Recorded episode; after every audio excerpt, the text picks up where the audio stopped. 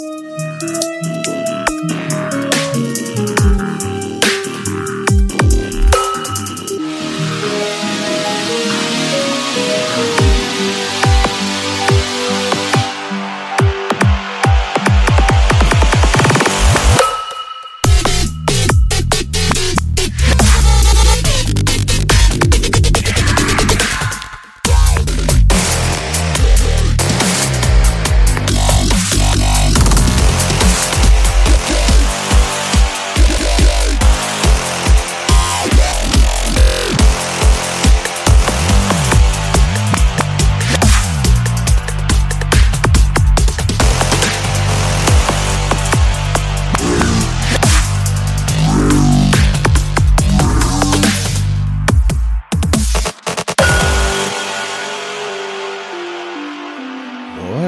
happening, everyone? Welcome to season eight of the Paranormies. I'm your host, Johnny Monoxide, and I am joined tonight by Dogbot. What's up?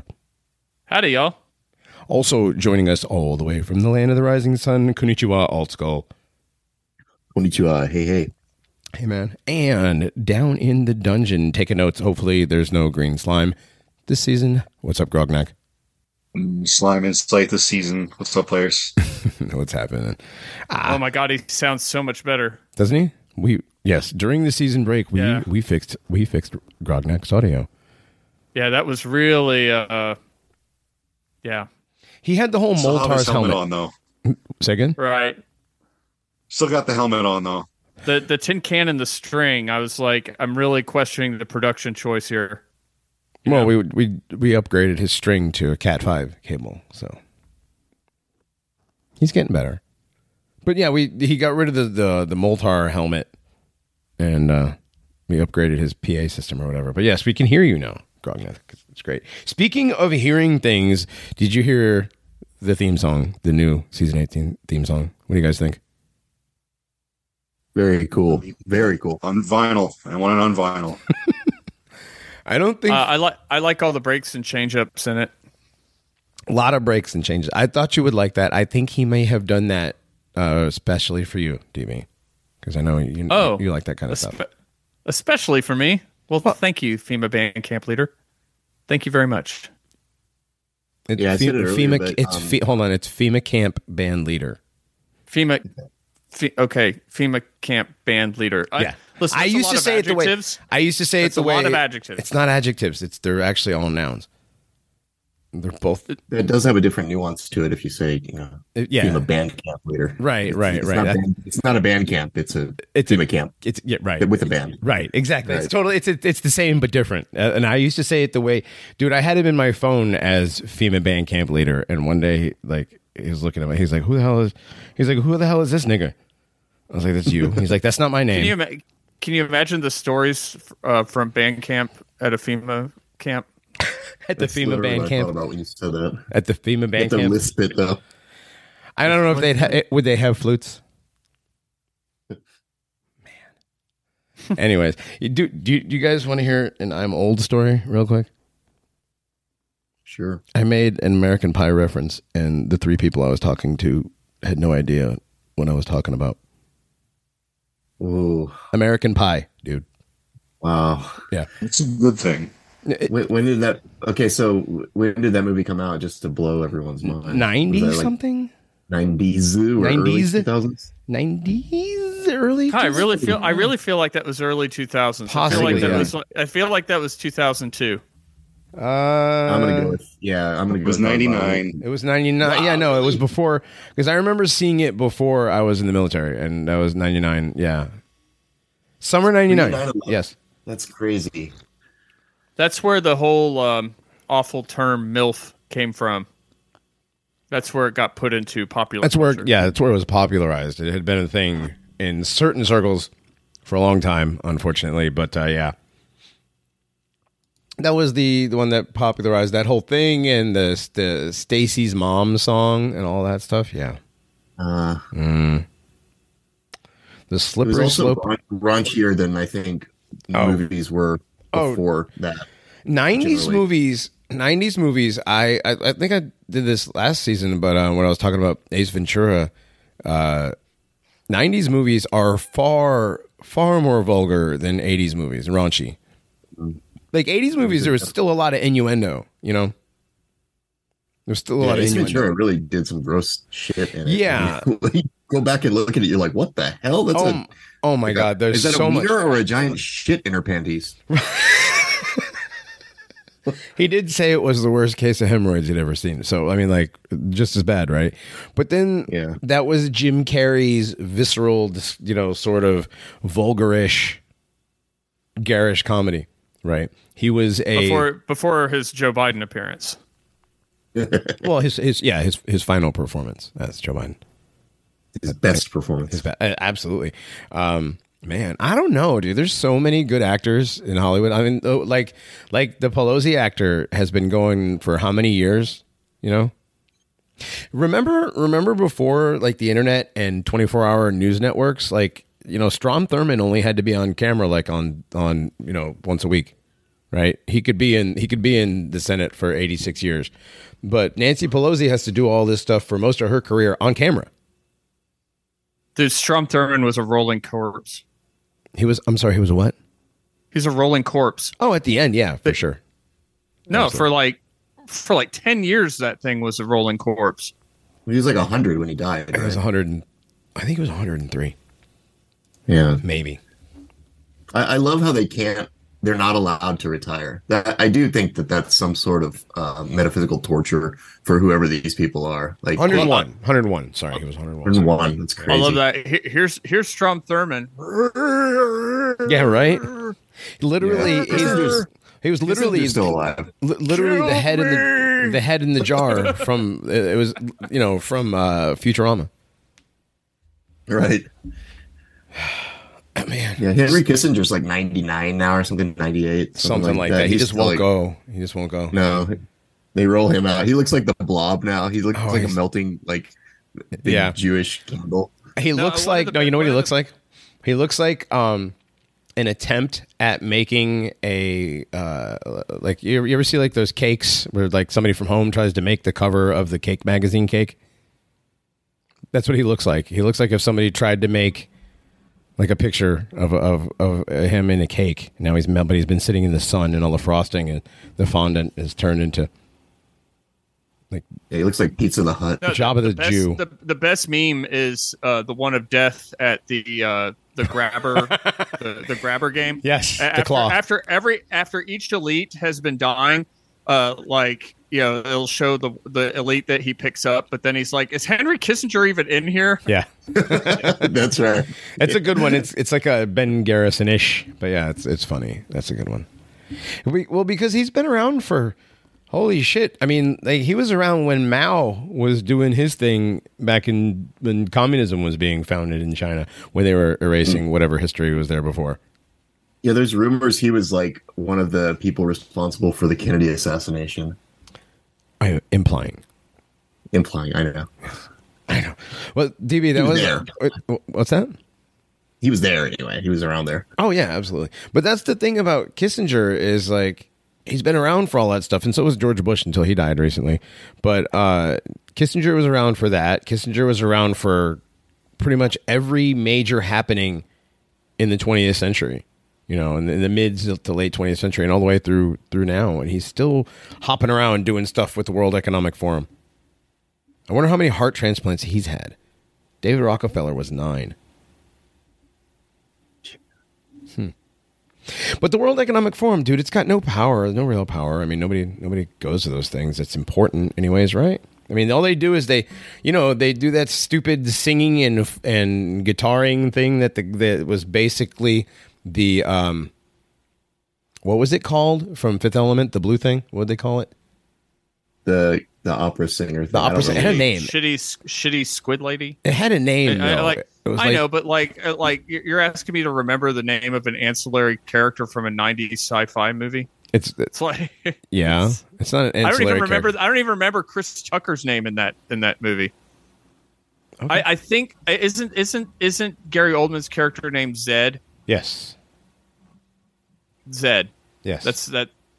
Multipass. multipass. And that's her name's Mila. I don't even remember her name. I just remember it's, Multipass. it's Lilu. Yeah, it's- Lilu. Lilu. Yeah. Close. No, Ah, there you go. no, but I mean, It's a good movie. sh- Sure, it's actually a great movie And- as far as sci-fi movies go. And his and his name in the movie is like Sam Harris, No, whose name? Bruce, Dallas Corbin. Dallas Corbin Corbin. Dallas. Oh, Yeah, yeah. Yes, okay. Corbin Dallas. Corbin Dallas. Yes, Corbin Dallas. my man, my man Corbin, That's my man, my man Corbin. Is- uh, yeah. Yeah.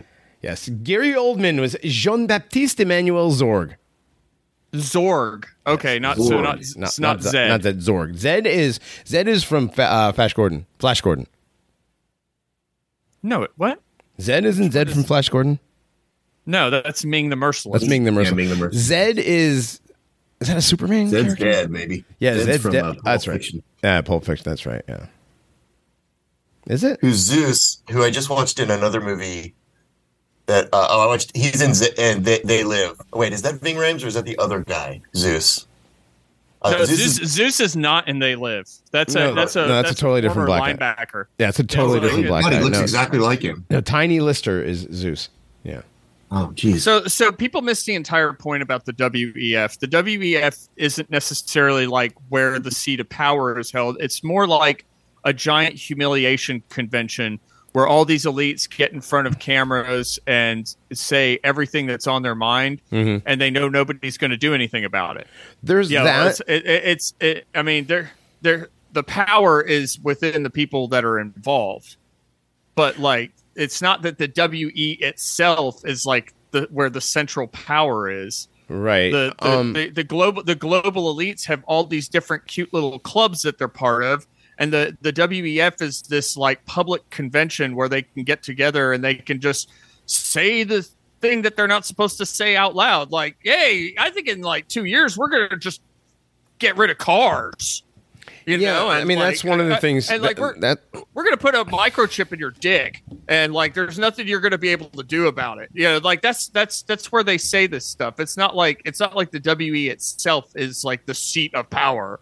It's just where these these elites get in front of cameras and sit in front of some mystery meat like curly haired chick in a in a bad pantsuit, and she asks like pablum questions, and then they can just like start ranting and raving about all the random crap that comes to their minds. Like like Al Gore at this last one, he's like, "Oh my gosh, you know, if we don't do something about the climate, there's going to be one billion climate refugees, and you know how people act when there's only like a million illegal aliens."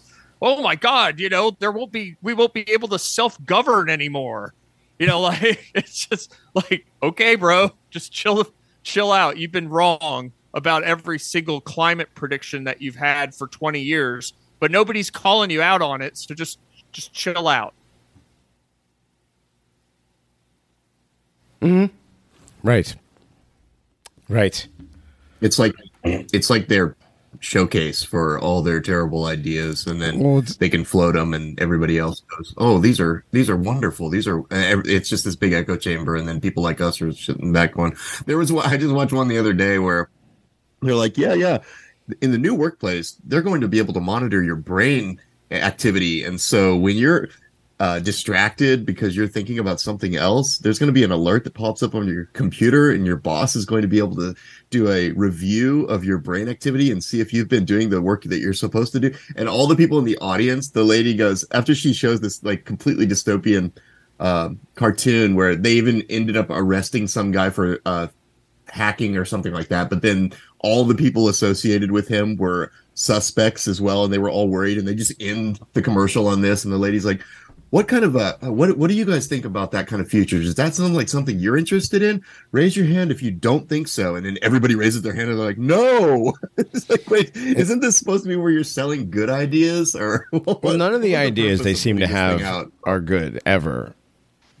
Th- They're not. They're they're the brain chips and the thought moderation with your AirPods. What was the one the other day with um, thought monitoring headbands and iPhones or iPods and or earpods, whatever they were, earbuds.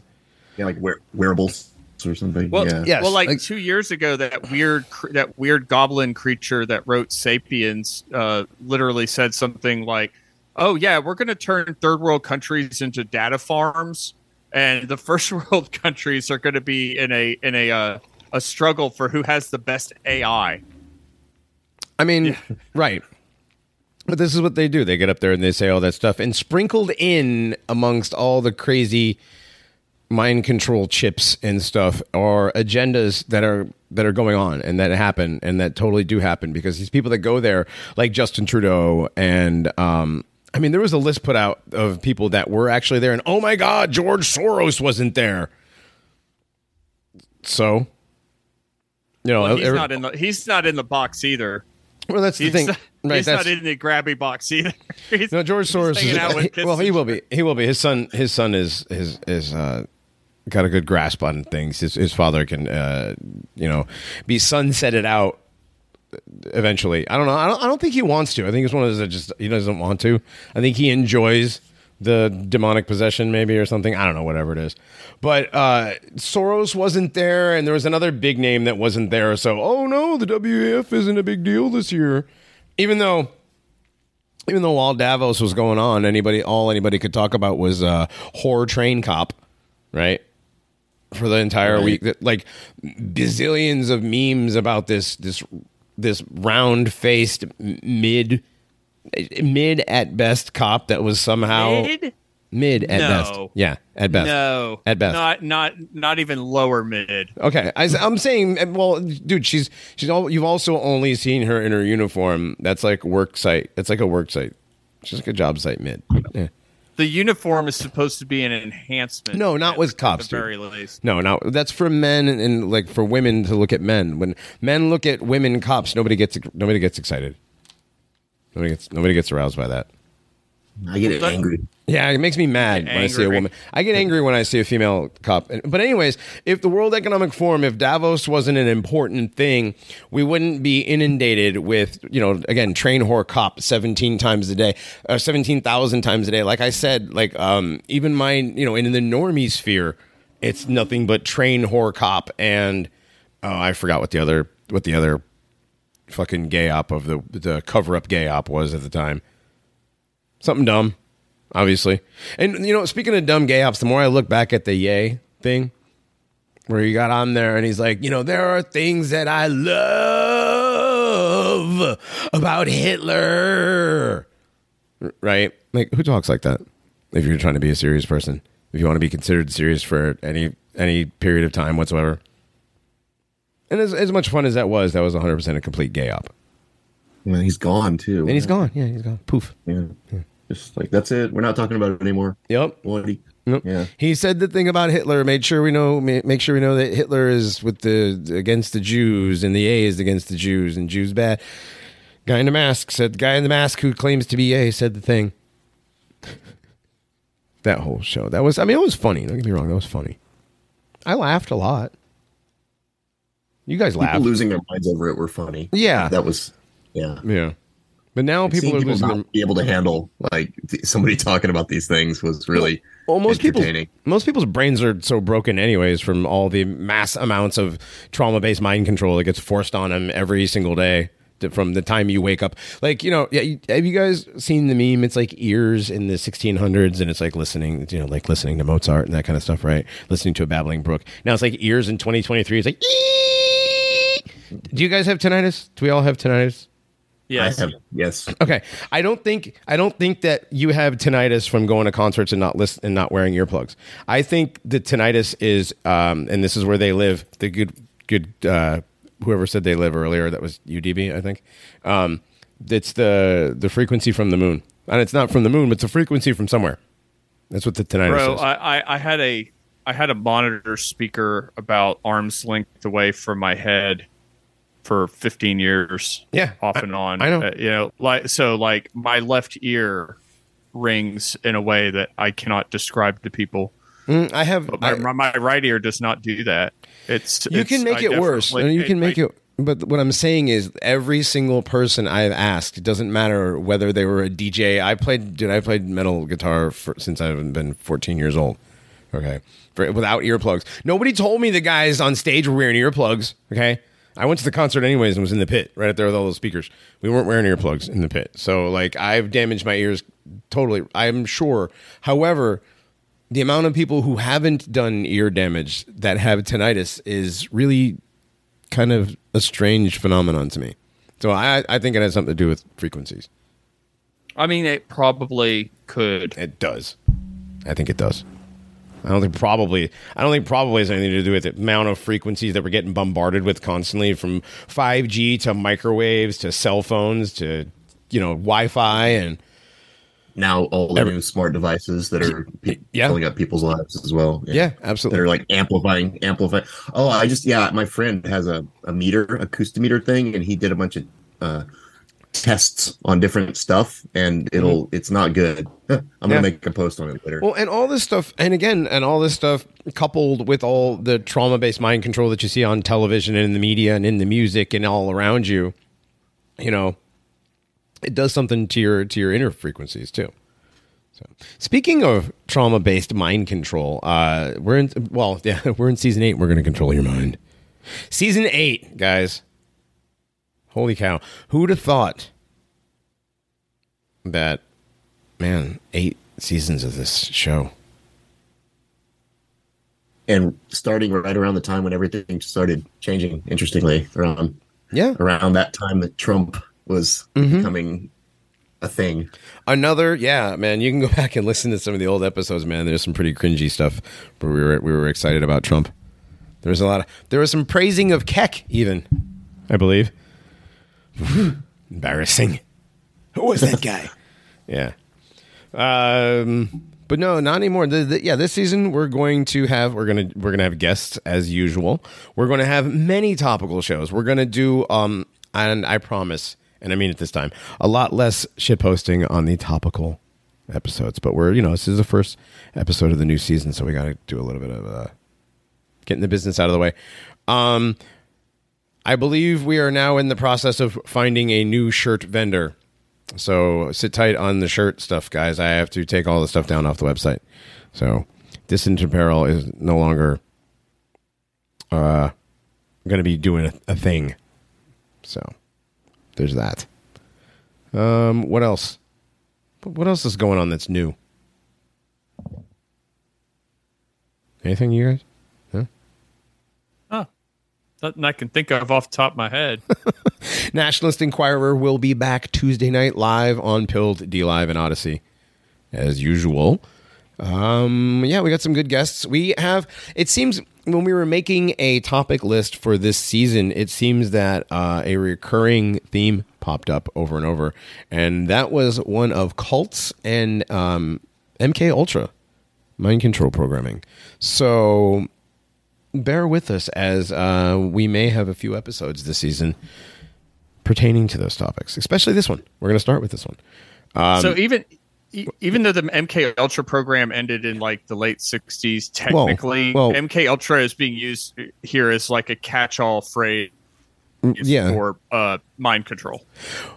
right. Though I'm going to get into that too. But um, yes, the MK Ultra program uh, supposedly halted in 1973. I'm sorry, 1964.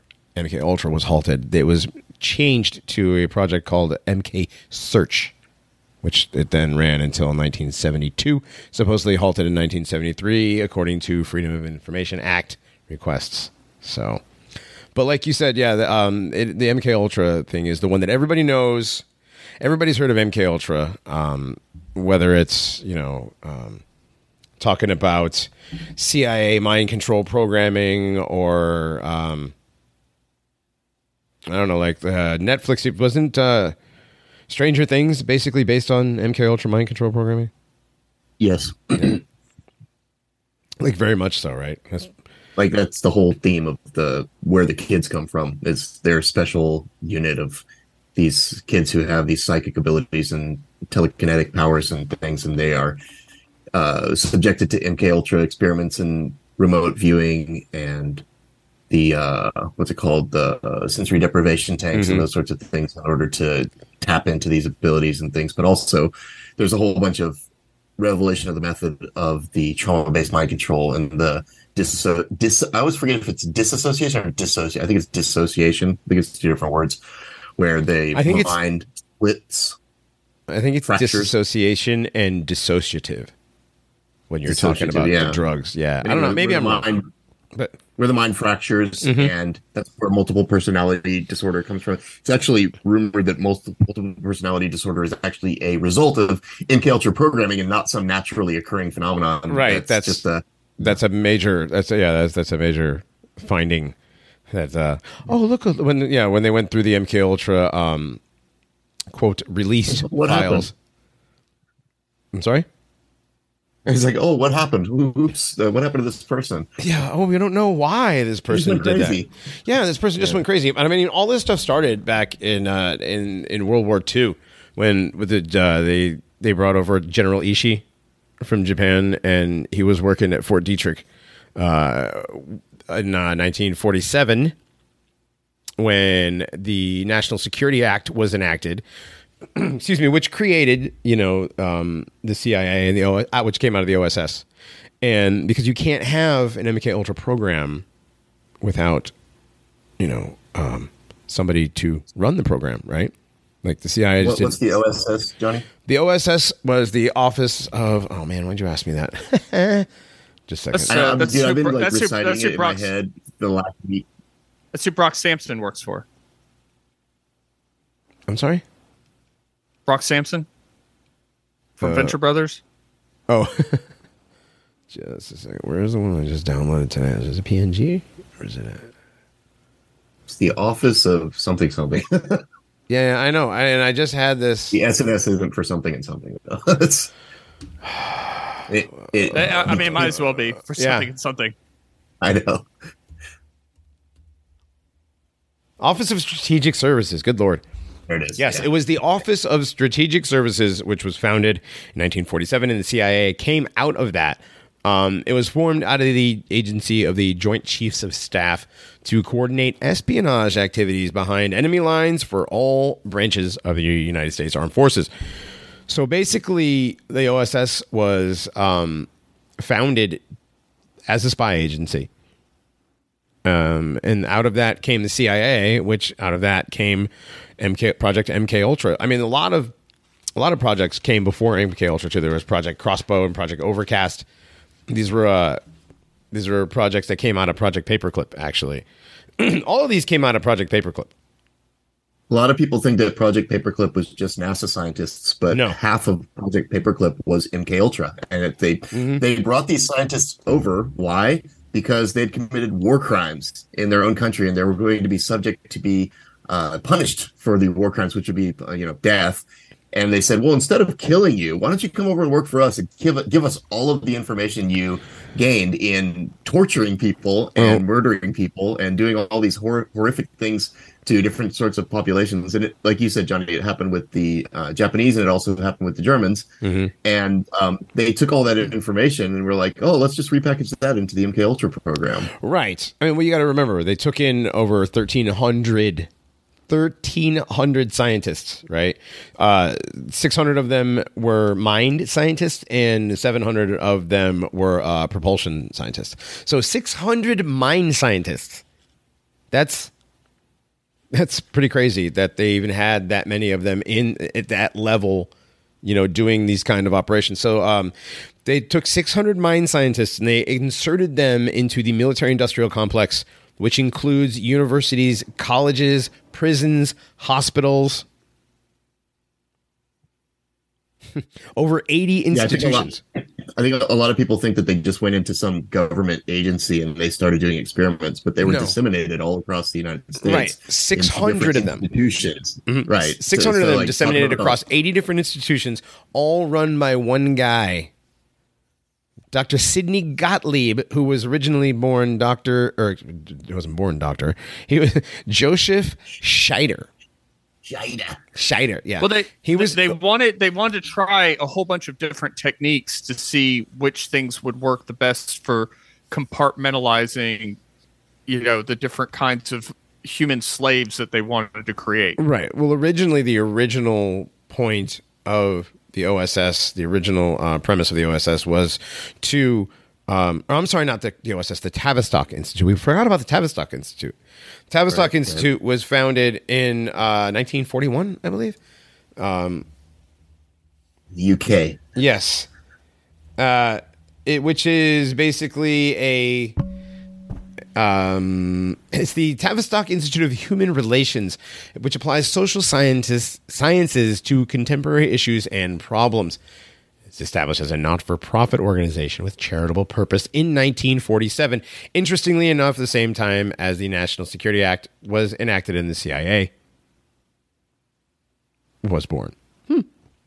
So, Just a couple of years after the biggest trauma based mind control operation of all time. Which one was that? Yep. The atomic bomb. Oh yeah, I mean, there's been so many. I it, yeah, and they all keep getting Yeah, bigger. No, that yeah, that, that was absolutely trauma based mind control. The watching the atomic bomb on television. Um, I mean, they actually did kill people, but I, on top Sure. of it, they said that we have a we have a weapon now that can wipe out the entire Earth and at any time, and you don't have any control over it. oh sure, yeah. We got to. Speaking of which, we have to. Um, I gotta. I gotta email that guy back. I totally forgot. We have a guest coming on. Um, very soon. He wrote a book. And yes, I told him I got to get some questions together. Yes, we're gonna. We have. uh He's he's a Kiwi. We have a our first Kiwi guest coming on. He definitely knows his shit about the atomic bomb. Yes, you read the you read the PDF. Yeah. Well, I watched his video and read some of the PDF. Okay, cool. Right on. Yes, I'd is- like to hear. I'd like to hear his uh, take on Horseman Jacinda's reign of terror while he while he's been living there. That's a that's a good idea too. We can ask him that. We'll put that on the list of questions. Um, but yes, they they did the largest, tra- uh, the first largest trauma ba- mass trauma based mind control project. All right, that was probably the first mass project, I, maybe. Mm, I don't know. Was War of the Worlds would have been considered? Yeah, War of the Yeah, Worlds. absolutely. War of the Worlds was some Yeah. sort of uh, operation. I don't know if it was meant on purpose to terrorize people. Though obviously, I mean that it did have that effect. Oh, but it obviously, it did. yeah. There's no way what they didn't. There's no way they didn't know that that was going to terrorize people. They wanted to see what they could get away with when they told people there was going to be some terrible event on the radio when nothing actually existed in real life. And I think it was, as most of their operations were, it was a resounding success. Everybody, well, at least that's what we hear. I don't know. I don't know. Who knows? You know, maybe they just retcon that into be a big success so that they could make the other operations later a bigger successes because people went, oh, people freaked out once before. Now we got to freak out again. Oh, This is true. Yeah, well, I mean, that's the whole point is to get people to freak out, and that is the point of trauma-based mind control. They control you using trauma. They scare you into doing things, or scare you into not doing and, things. and Dogbot mentioned it earlier that the MK Ultra program was you know disbanded, but Mm. they're still doing these operations. There's still an experiment underway, a, a mass worldwide experiment underway, and they're constantly refining it and tweaking it. And so, like, if the people listening don't uh, quite understand what we're talking about, think about the the Challenger, the Space Shuttle Challenger was a massive trauma-based mind control program in which no one died. They sent a an inflatable up into the air and popped it. They blew it up. Uh, all the astronauts that were allegedly on that thing were are, are just like working in colleges now, still to this day. Uh, people say they have twins. So they all have twins. All the There's you know five you sets know, of twins on the Challenger, apparently. Yeah, yeah. There's like five sets of twins, and they all look like. I mean, they all have the same names. Even some of them, some have the same first name. Interestingly, that's a weird thing to do to your twin. Yeah, that twins But, uh, named the same thing. Weird. Parents must have been thi- strange the, back the then. thing, the thing with the Challenger is back to like a theory that I had last season about macro dosing and micro dosing crisis to keep people in a constant state of distress over an extended period of time. Like once in a while, they have to have like a macro, a macro dose crisis, like the Challenger. oh, I think Dogbot's dying. But yes, you have No, to. not today. Not today. You all right? Yeah, well, everybody who is our age remembers having that TV wheeled into their elementary school classroom. Yep. And hearing about Christa McAuliffe and the first teacher, and it was specifically aimed at children. That's the most sadistic part of that operation, and especially when you find out that no one died. Like it's almost it's almost grosser and, and more messed up when you're like, oh wait, no one died, so they knew they were going to blow up this thing and pretend like all of these people died and they specifically aimed it at schools so that Right. they would wheel wheel the TV with the big black strap on the on the cart thing the I remember the big Hey, black strap. let's watch this. Good. They Right, made everybody- all of us watch it. Oh yeah, everybody. Everybody. Dude, watched it. I remember they brought the There were, TV there, in. there were other there were other space shuttle launches during the eighties, and we didn't we didn't watch them. We didn't watch any. No. We didn't watch anything other than the Challenger for some reason. The Challenger was extremely important, but when you do the um, uh, when you do the Jordan Maxwell thing where you take all the names and you put them together and it's like you know, uh, oh, what is it? Damn it, Matt does it all the time. Skull, what is it? Uh, when you take all the different names of the the space shuttles and you put them in the right order, and all challengers will be destroyed.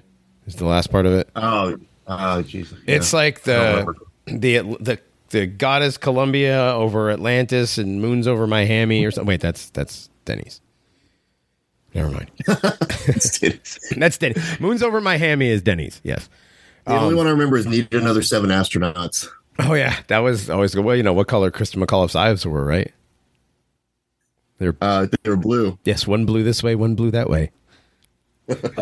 and then and then there's the uh, the guy that survived the Challenger thing, the the fake brother or whatever, and he has a company, and his company is a cow uh, that's on a rocket. That's that the the smoke trail of the rocket is the same famous photograph of the the, the Challenger quote smoke up. trail from the Challenger.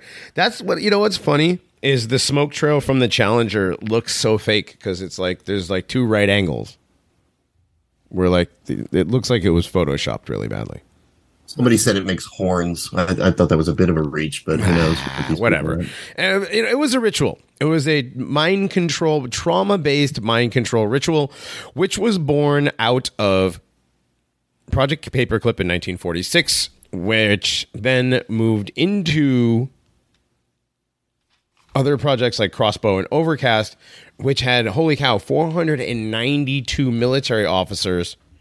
Uh, 205 military officers went to the Air Force. Uh, they weren't, um, all of them went to Wright Patterson Air Force Base, which is strange enough, right? That they went to Wright Pat. That's the one that they took uh, Mr. K's uh, Giant of Kandahar to.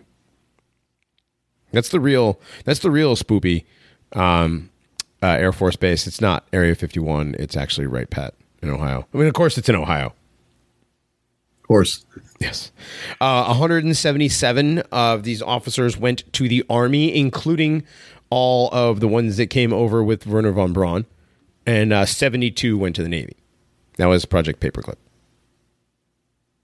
And those were, I'm sorry, those were um, the two parts of Project Paperclip were Crossbow and Overcast, and that was Project Paperclip, yeah.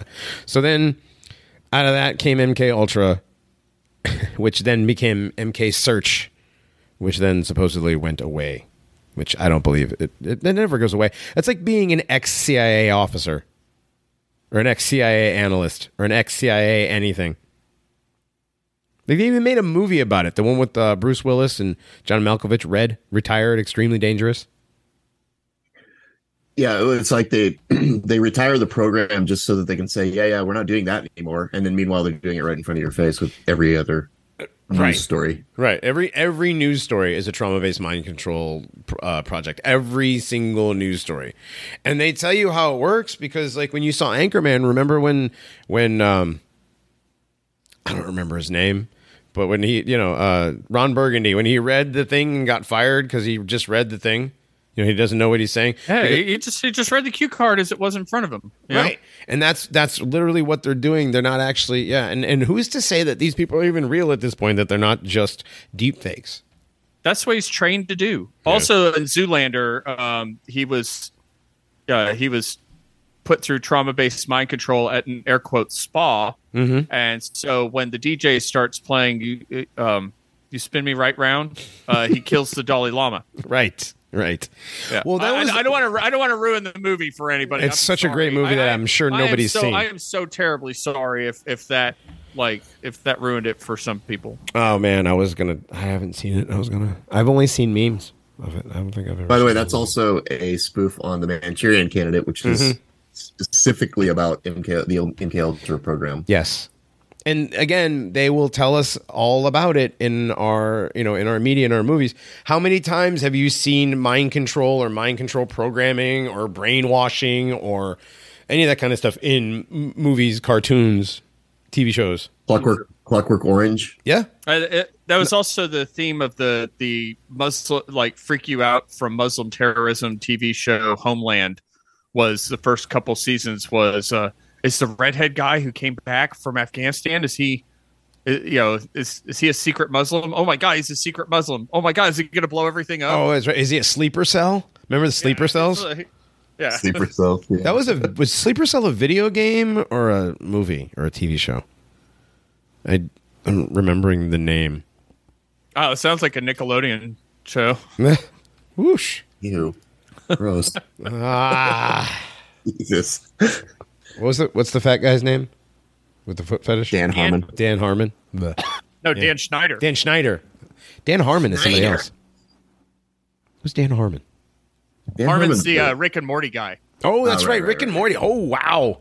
Yeah, a little spousal abuse there. There's, there's so many of them. It's hard to keep track. I know. So Dan Dan Harmon's the one that a few years ago should have been canceled because he was videotaped uh, trying to rape a infant doll.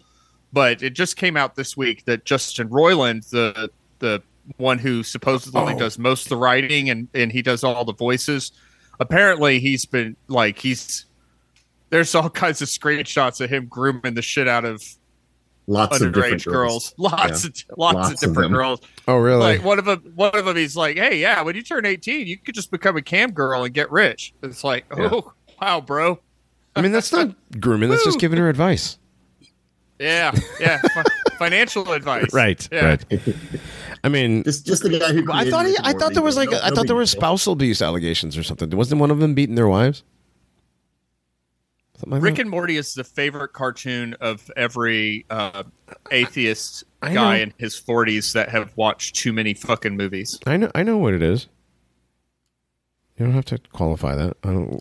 I don't know why. You, so he's like their hero who You know. The, the guy? Yeah, because he because he creates a cartoon that gives them like layers and layers and layers and layers of references that they feel like that they're only special enough to get themselves.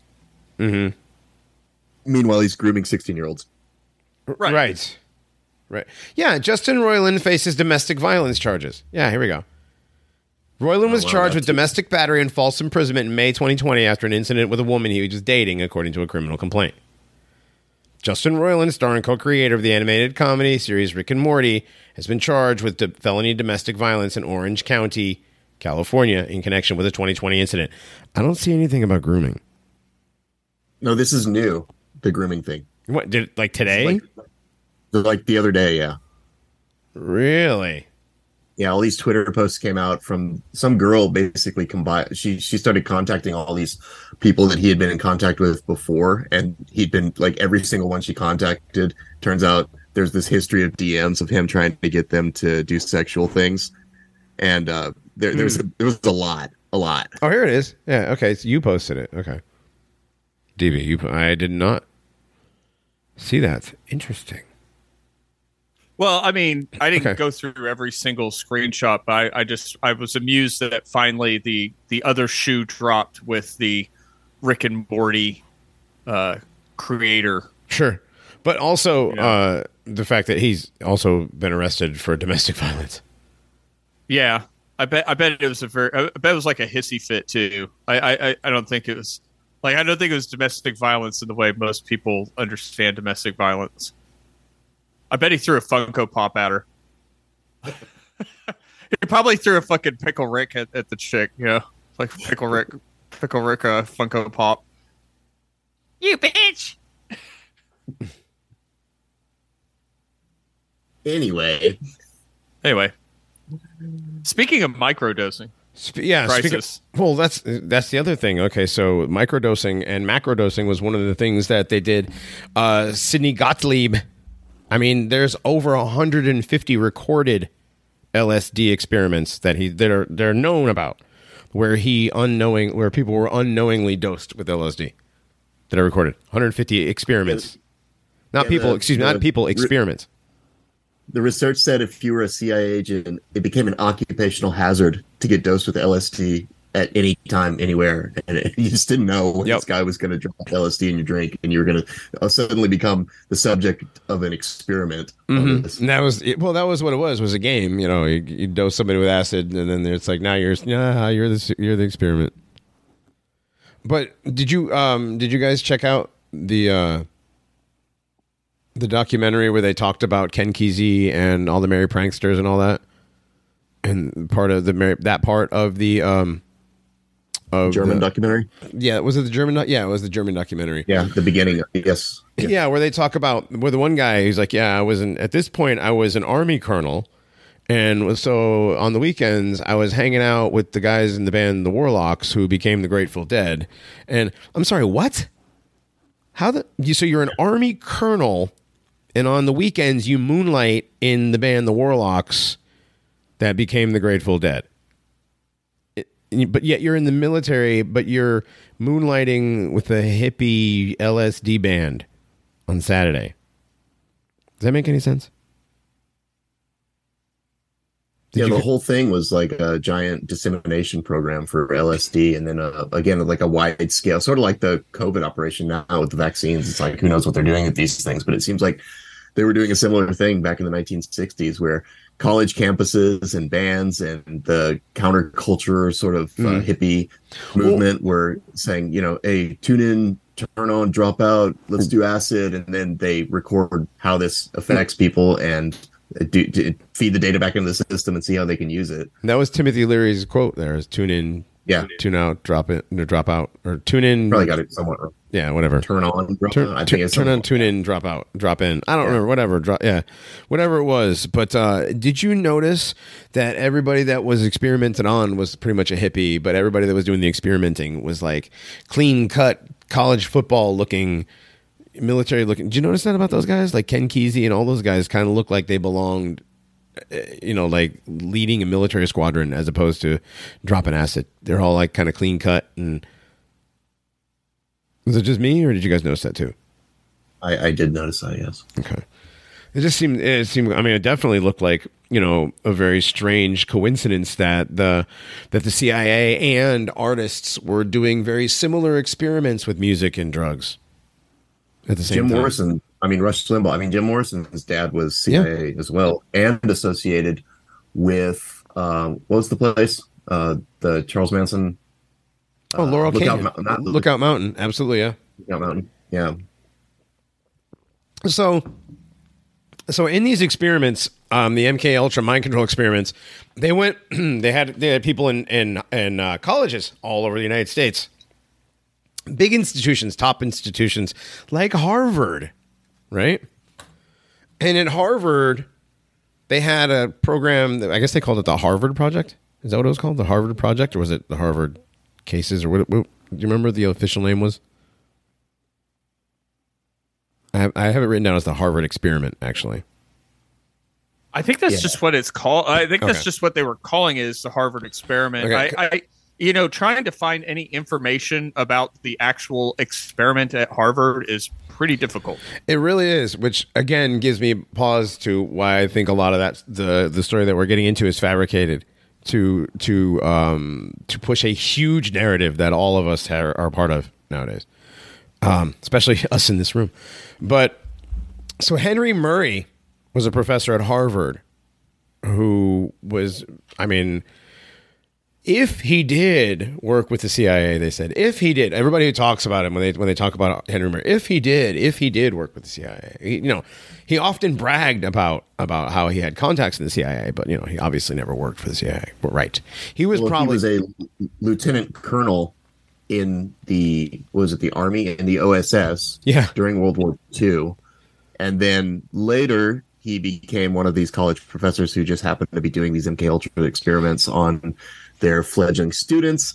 And yeah, every bit of research is like, well, he wasn't in the CIA, but the OSS did become the CIA, but he might have been associated with the CIA, and he just happened to be perpetrating this program that was directly linked to what they were doing. So I mean, obviously the Right, was- right. I mean, he might have been, but probably not. I mean, I, he did have a lot of connections, but I don't think he was really part of the. uh, Yes, he was absolutely Well- CIA, MK Ultra. Um, go ahead, DB. They, based on his profile, Mm. apparently Theodore Kaczynski was targeted by this guy at Harvard because of uh, based on his you know his essays before you know coming in and his Mm. very strong opinions about the way that society was structured and this is before he even had an aversion necessarily to uh, the technological advancement that was taking place during the 20th century it, it apparently had a lot more to do with the way that the restructuring of the way that the country worked post World War II was. And so they thought, and also he was coming in like two years younger than most of the other students. So it, it- apparently that made for a very ripe target. Well, yeah, And teenagers' brains are like younger teenagers' brains are more malleable than older teenagers' brains. I mean, they're still, you know, they're still mush until they're like twenty five, but. And some of the supposed tapes of this guy, he's just being a huge prick. Oh, I've heard. Yeah, I've heard a lot of the interviews where. Um, I don't think that was the the guy. I don't think that was him. That was a government experiment uh, proctor who came in. So, so, so here's my like it, like you guys said, it's really difficult to find really solid information on this. But and, and here's one more story that was so like, oh my god, they did that again, huh? They destroyed all of uh, like the majority of the tapes associated with this experiment. Yeah, And, like, almost all the tapes were accidentally destroyed in, in a fire. Oops. Or yeah, oops, they fell down when the has stairs. that ever happened before? right and and of course and uh, well dogbot we we yes ted ted theodore john kaczynski was one of the students involved in uh dr murphy dr murray's harvard experiments and um he again he was 16 years old when he got into harvard and was a very young impressionable teenager very gifted very smart according to everybody i mean again 167 167 IQ. right Too. you know 167 iq was a math whiz was a math you know basically a math genius um got into harvard got into this program had his brain broken by dr murray and So just real real quick, here's my basic understanding of what the program was. Mhm. They got this group of kids, I believe it was 22 kids that were um, they were selected from a larger group, and so they selected them for their abilities. So I think that they were intentionally choosing gifted uh, kids in this program, and Ted Kaczynski was more gifted than most people. Uh, well, yeah, I mean, you get to time. Harvard at 16. Yeah, the Doogie Howser Yeah, thing. Harvard at 16. And so, Well, he what t- now did hang on. He ticks a lot of these boxes now. Don't he's it's a great. This is a great story, right? It's a great. This is a great. The Legend of Ted Kaczynski. So right, right, right, right. right. So the the story goes that they were um, put into this program where they fleshed out their philosophy and their ideas about, like, for example, ideal government and law and sorts of, um, th- th- and then they would have to defend their ideas, right? Right. And over Right, a period basically- of months, Basically, sketch out their their uh, their ideology, their ideology, what they would their ideal world scenario would be, and how to go about that. yeah, like a Plato's Republic type Mm-hmm. of thing. Like they would create their own, and then they would have to defend it against so finally- against students. Again, they were told they were they were told they would debate the their theses and their points and um, against other students. Right. And so then finally what happens is they get strapped into a chair and I don't know what other kinds of uh, physical things were done to them, but this government guy comes in and he's an he's a professional interrogator. So like the kinds of people who you put if someone's committed a very serious crime and you want to make sure that you absolutely get this guy and you break his mind and stuff. And so then they're put into this situation where they're alone in a room with a light shining in their face. The temperature is probably either really cold or really hot. And they're told to defend their philosophy. And if you listen, I don't know if the tapes that we listened to were reenactions or they were actual tapes of what was going on, but it was really intense. It sounded, uh, you know, like if you were in that chair, you're 16 years old, you're isolated, you don't know what's going on. And all of a sudden, the guy's just berating him for his ideas, telling him he's stupid, telling him he doesn't know what he's talking about and it's really hard to get a sense of like how intense that must have been, unless probably you're sitting right there in the chair. But it, it sounded very ugly, and you can really see how they would would start to work on someone and break their confidence and break their uh, ability to have any trust in what they believed and in the philosophies that they may have uh, concocted over the past few months. And it sounded really bad from the interviews that I listened to. It didn't sound like it didn't sound very good at all. Yeah. Um, it was meant. It, I mean, it was meant to make these people uh, think that everything that they thought in their life was wrong, Right. and, and to break their brains, and that's what it did. Um, and of course, all the records of all this stuff was lost, and how except for except for Ted Kaczynski's files, which are sealed, but they're not lost. Isn't that weird? It's weird. Yeah. I mean, even if they were released, it'd just be a bunch of black marker. Yeah, right. It'd be redacted, the whole thing. Yeah, yeah. A couple of commas, you know. Um, but again, you know, like this is, you know, this is the, the point in the story where, you know, when, when you hear the story of Ted Kaczynski, you never hear about the Harvard experiments at all. You never do, right? And unless, unless you watch that really, oh my god, that melodramatic. What was it called? The Uh, in his in his in his own words, in his own words, Uh, the most from the the Reelz channel uh, on cable. It was a four part docu series. Right, a four-part docu series, which was like the most melodramatic and phoniest thing I've ever seen. It's right up there with. I mean, there's some Robbie Parker moments. There are. Um, there's the Harley Davidson cap guy from 9/11 moment a couple of times. The uh, the the 2017 dramatization uh, mini series about Ted K uh, had the Harvard experiment stuff in there. Oh, it did. How much? How much Yeah. time did they did they spend on it? Uh, they spent enough of it because the way that they wanted to present it was that the guy investigating him became um, sympathetic to his ideology. Right, and that's well, that's the whole point of a lot of this stuff is everybody always ends up sympathetic to his ideology, which we will get to. well, there, there's a there's a powerful moment in that dramatization where the guy is at a traffic light and he gets out of his car and he's just staring at a street lamp as it's just buzzing and buzzing and buzzing and apparently, like apparently at the end of the whole ordeal, the guy decided he wanted to go live out in the woods. You know, like Wow, yeah. deep. But it, it was a, it was a pretty good it was a pretty good series. They put out a Ted K movie last year that was sort of sympathetic to uh to him as well. It it, it didn't like it just it sort of was like what life was like for him at his perspective. Sure. I mean, they're they're softening on him now. I mean, when you when you talk to people that haven't watched any of this stuff, like I I mentioned it since we were doing this prep. I mentioned it at work that I was watching. I was like, you guys, does you guys remember the Unabomber? Because somebody had a hoodie on with the sun, sunglasses. This, this, this dude looks like the looks like the Unabomber. So you guys remember the Unabomber, right? And some of the older guys were like, yeah. Yeah, he was crazy, man. He sent bombs all over the place. Mail, he mailed people bombs. I was like, really? Did he? Did he really? How did uh how did they get the picture of him in the hoodie with sunglasses? Like It was a sketch. It was it was because they It uh, it was because no was it the guy at the videotape rental place saw him remember No, he he dropped a package off in an alley of a computer store. Was it that okay computer store is a computer store employee And, saw and him somebody and a computer store employee saw him through a window going towards his car. yes that's how that's how they saw him like like like the Patterson Gimlin film of, of Bigfoot.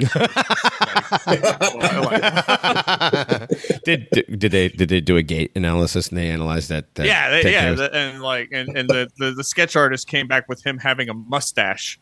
ah You know, yeah so apparently apparently he's never rocked just a mustache, which is it's something nobody almost ever brings up. that that yeah he never no it was always scruffy or nothing And, and there's no and there's no rhyme or reason as to why he uh, he would have left this bomb outside at the computer store. Dude, the, the locations of all the bomb, boy, boy, all the locations of all the the the bombs, like the um, the amount of the the guy, the FBI guy with the tiny eyes. I can't remember his name from the Reelz documentary. The The FBI guy with the the Jerry Jones looking face. You know what I'm talking about. The, the, the one FBI guy that they kept going to during the whole time. The guy that was telling the FBI side of it. I In the Reelz documentary, the guy's name. No, I know, I know, but you know who I'm talking about. That guy. That that was like that's one of the worst actors I've seen in one of these in one of these docudramas, documentaries, whatever you want to call it. He was terrible. Yeah, he's like he's like uh, yeah, Ted Kaczynski. He had a bad streak, and he was bad. Yeah, it was the, the I mean the like, amount of and I know that I know that we're like the paranormies and we see through all the bullshit like, you know, Neo fending off the guys at the end of the first Matrix. But I don't think they even tried. Like there's so so many things don't make any sense whatsoever. Like, you know, um like the the sister-in-law, like you know, I'd never met him, but I knew I hated him. You know, and for some reason she decided to look through his old writings and she found anyways, that's skipping ahead, but like there's so much phoniness in the story of Ted Kaczynski. I, I wanna say that I wanna say that that possibly the whole fucking thing is fake. Possibly. Yeah, let's. But we'll get to that. We'll get to that. Sorry. I might just edit that part out. I might not. Anyways, we'll see. We'll see because I know I know this is a subject to a, a lot of people that like it's created, dude. It's created an entire ideologies, right? I mean, um, industrial society in its future. How many how many copies of that have been sold? You know, how many how many groups have been formed because they you know got into Ted K's ideology? Well, I definitely know the guy that did that audiobook we tried to listen to stunk. Oh, it was terrible. Yeah, that was really bad. It was terrible. It was Yeah. almost I- if like Okay. edit edit out your stuttering, edit out Yeah. your Yeah. your repronouncing words. You know, it's it's not hard. it sounded like a It's, like not, it's a little time consuming, yeah, but like just just do it. it sounded like a nerdy half Ukrainian Jew was reading it. Yeah, he had that really nasally voice. Like, Yeah. bro, you Yeah. shouldn't be doing audiobooks. No, no, just read the book, dude. Which you know, And like DB said, yeah, like when you stumble over a word, like really obviously, you should probably edit that out if you're doing an actual audiobook. listen, I say um and like and I stutter occasionally and I will edit that out. You will never hear that in a reading that I do because there's edit features. Like that's what editing is for. Reading audiobooks takes so much more time like actually reading and reading them to record them takes so much more time than actually just reading. Because you you have to. Speaking is a lot harder than reading. When you're reading read, reading aloud at least. So yeah that was terrible. That was absolutely terrible. I didn't i mean like it was almost as terrible do you guys think that's ted's real voice in those interviews? Do you really think that's him? Because I, don't- I don't think that he- I, I don't think that I was surprised at how high his voice sounded in those tapes. That Yeah. was really, and also the the quality was horrible. Like I really have trouble understanding how they couldn't use some sort of editing feature to get rid of some of the tin and the echo. i think that was done again supposed to be i think that's done purposefully reel to reel. I think it's done purposefully to create drama for this, you know, this. I don't know where did these tapes have. Has anybody ever had access to the tapes to listen to them before, or was this the first time they were released? Was that like No, it's to- it's just it's the lady. The lady was the only one that's ever had an in person interview, so she has all these cassettes. And for the for the series, what they did was they they concocted a, a timeline. right? They concocted an entire timeline, and they cherry picked a bunch of statements out of there to go back to back with different por- portions of this timeline. Oh, there were definitely cherry pick statements like that. You can tell there was a couple of times where I'm like, he definitely would have said that earlier in a conversation. This doesn't go with this part of the, you know what I mean? Like you, Right. you can tell that these were cut up and put there. Um, that whole that whole documentary seems extremely scripted, but um, we'll we'll get into more of that. Uh, do you guys want you want to take a break real quick? Yes. Okay, what you picked? It's a terrorism song. Well, no, it's a it's a band. They're called Terror Against Terror, and Oh. the song is called Stalker, and it's the MK Ultra remix. So Oh, there you go. Terror against timely. terror. This is Stalker. there's a lot, a lot of really good like zombie movie samples in this one. Oh, I like zombie movies a lot. All right. Well, we're gonna listen to this, and we'll be back.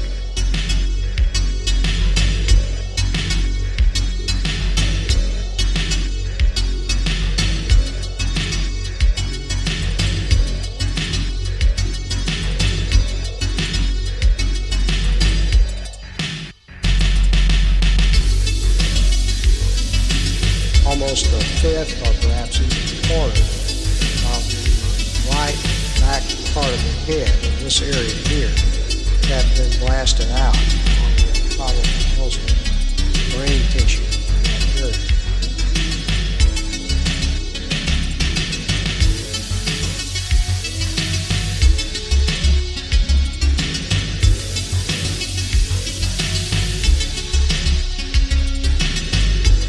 could walk up to the head of the patient and look inside of the wound with its head.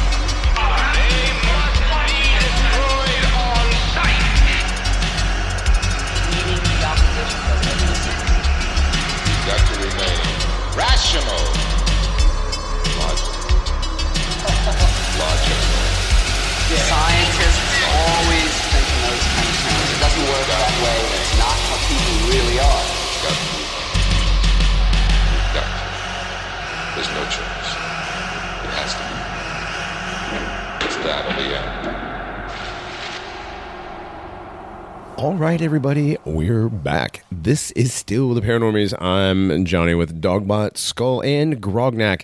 We're talking about Uncle Ted, Ted Kaczynski, uh, the MK Ultra mind control programming subject, Ted Kaczynski.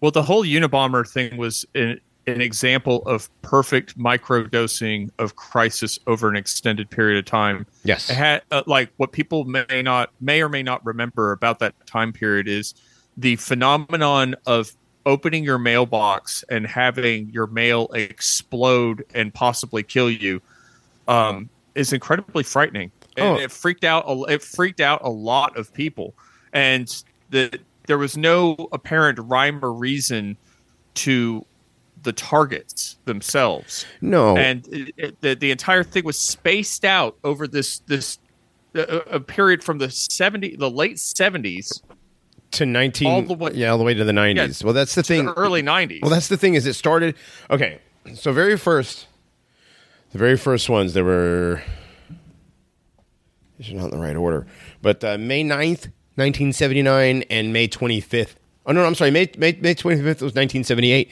and may 9th was 1979 those were both at northwestern university which is right It- which is in chicago outside of Chicago, right? Which is in which is in Chicago. I'm sorry. So the first thing that the FBI thought was, well, maybe it had to be somebody from around the Chicago area. you mean like the weather underground or people that were actually known for blowing people up Right. and making homemade bombs Right, right, right. Exactly. Just like that. Just like those people. another another feder another fed op the, the the entire weather underground uh, sds thing was an entire federal operation It was a federal operation, and now every single meme. one of them, every single one of them holds a position at like Columbia University.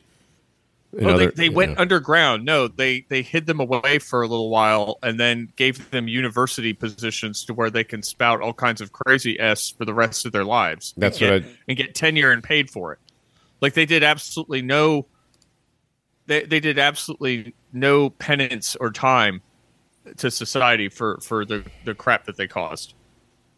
Well, that's the whole point of what I was saying is like everybody in the Weather Underground, um, from what was it, Larry, not Ellison, Larry Ellison was Oracle. Who was uh Eller? Who's the the guy, the Obama's buddy, was part of the Weather Underground.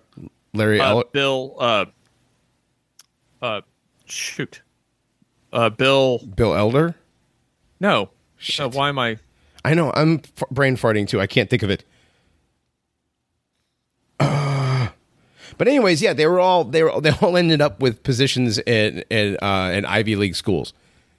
Yeah, and that's what happens when you when you blow up things. But anyway, so back to back to uh, Northwestern, and then you had you had these these were both at a university. Um, then in November, so May, June, July, August, September, October. No, six months later, six months later, randomly, there is um, an explosion occurring mid-flight. Hmm. There was some. There was uh, a package exploded in the mail section, and uh, twelve passengers had some non-lethal smoke inhalation. So obviously, somehow this was tied to the bombs at Northwestern. Somehow. Um, but then, then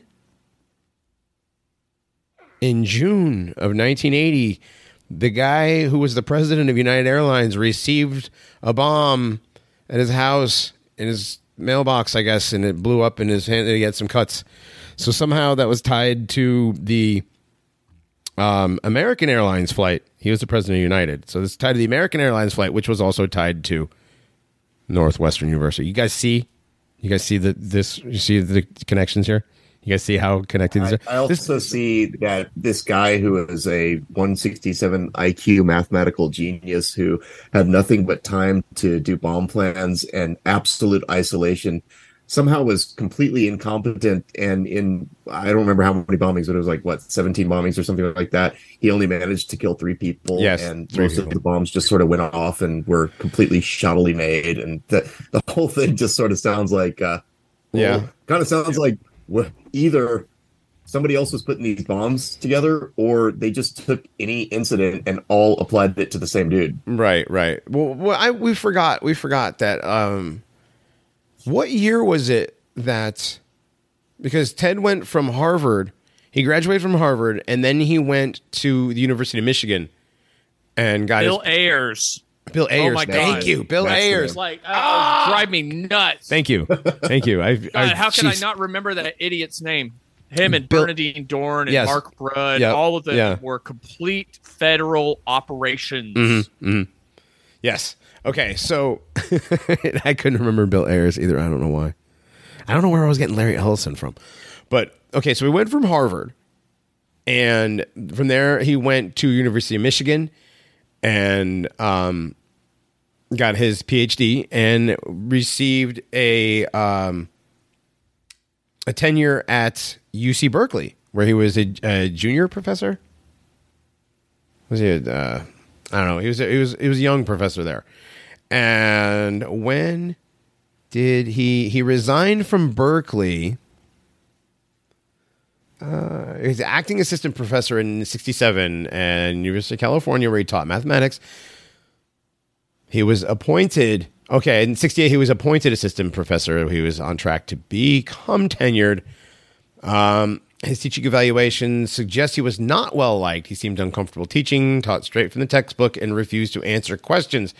This seems often that seems really weird compared to like listening to the tapes, supposedly, right? I mean, and and the writings, um, and the fact that he he supposedly writes back to people, you know, that he wouldn't answer questions.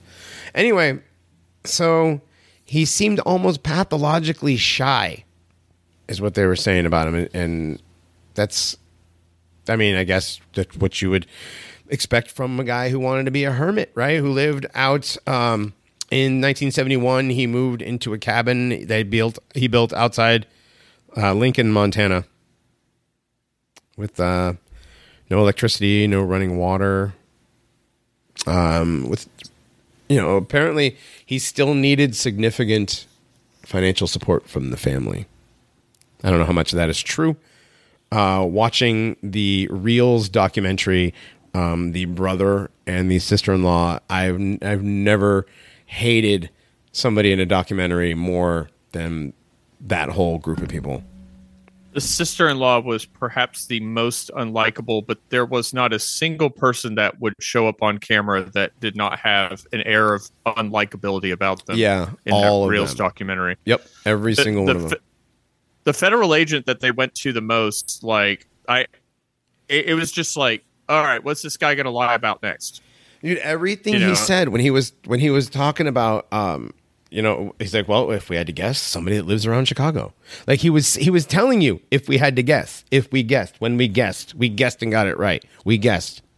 We were guessing. Right, but he wasn't living in Chicago when that stuff was happening. no no there was no the northwestern yeah he was a guy who was from the chicago area. So kaczynski grew up in the chicago area. He went to school in massachusetts and in michigan. Um Yeah, and, supposedly he wanted to blow up planes because planes flew over uh, where he was living in the woods, and that made him mad. right Like, right okay, he's a, he's he's a he's a criminal genius, right? Mhm. But the stupidest little things make him mad. Uh, he he supposedly put sand in his neighbor's logging uh, equipment, but also he was known to go over and get paid to do logging with the guy and was better at math than the guy that owned the logging equipment. Right, he could do all the math in his head. Um, Right. So Oh, that Yeah, family. Oh my God, Butch's wife and daughter.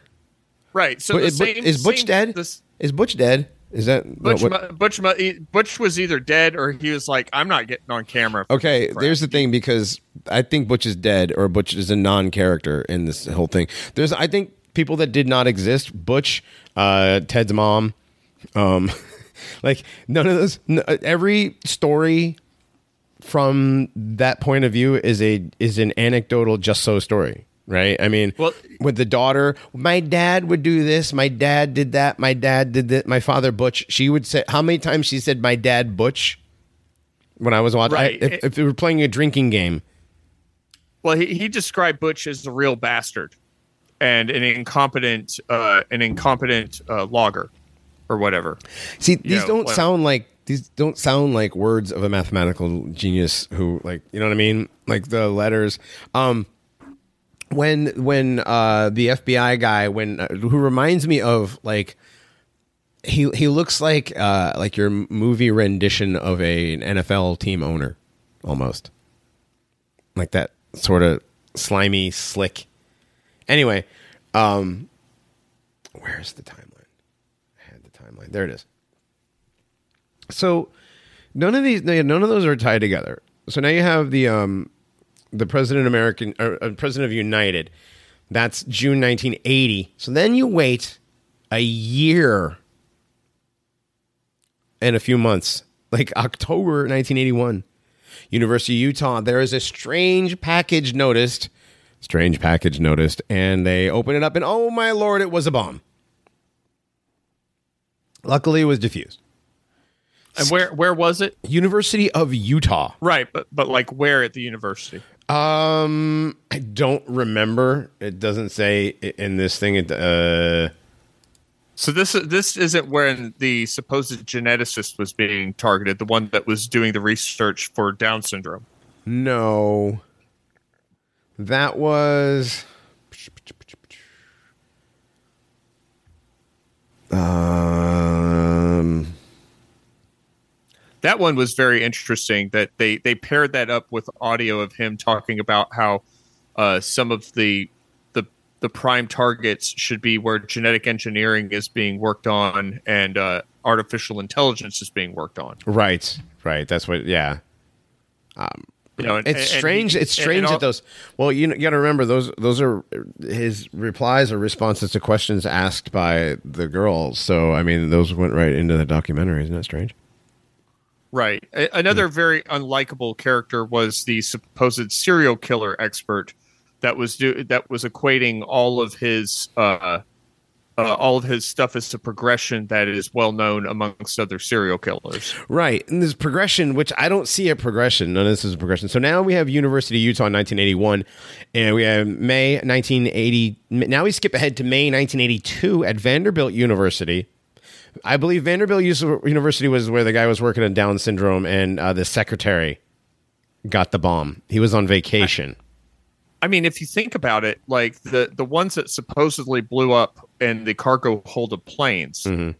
that would have been a lot more than a gradual. Uh, that would have been like a massive escalation had that done what it bomb said was was intended was supposed to do. Like like you're supposed to. I mean, you're basically crashing a plane, right?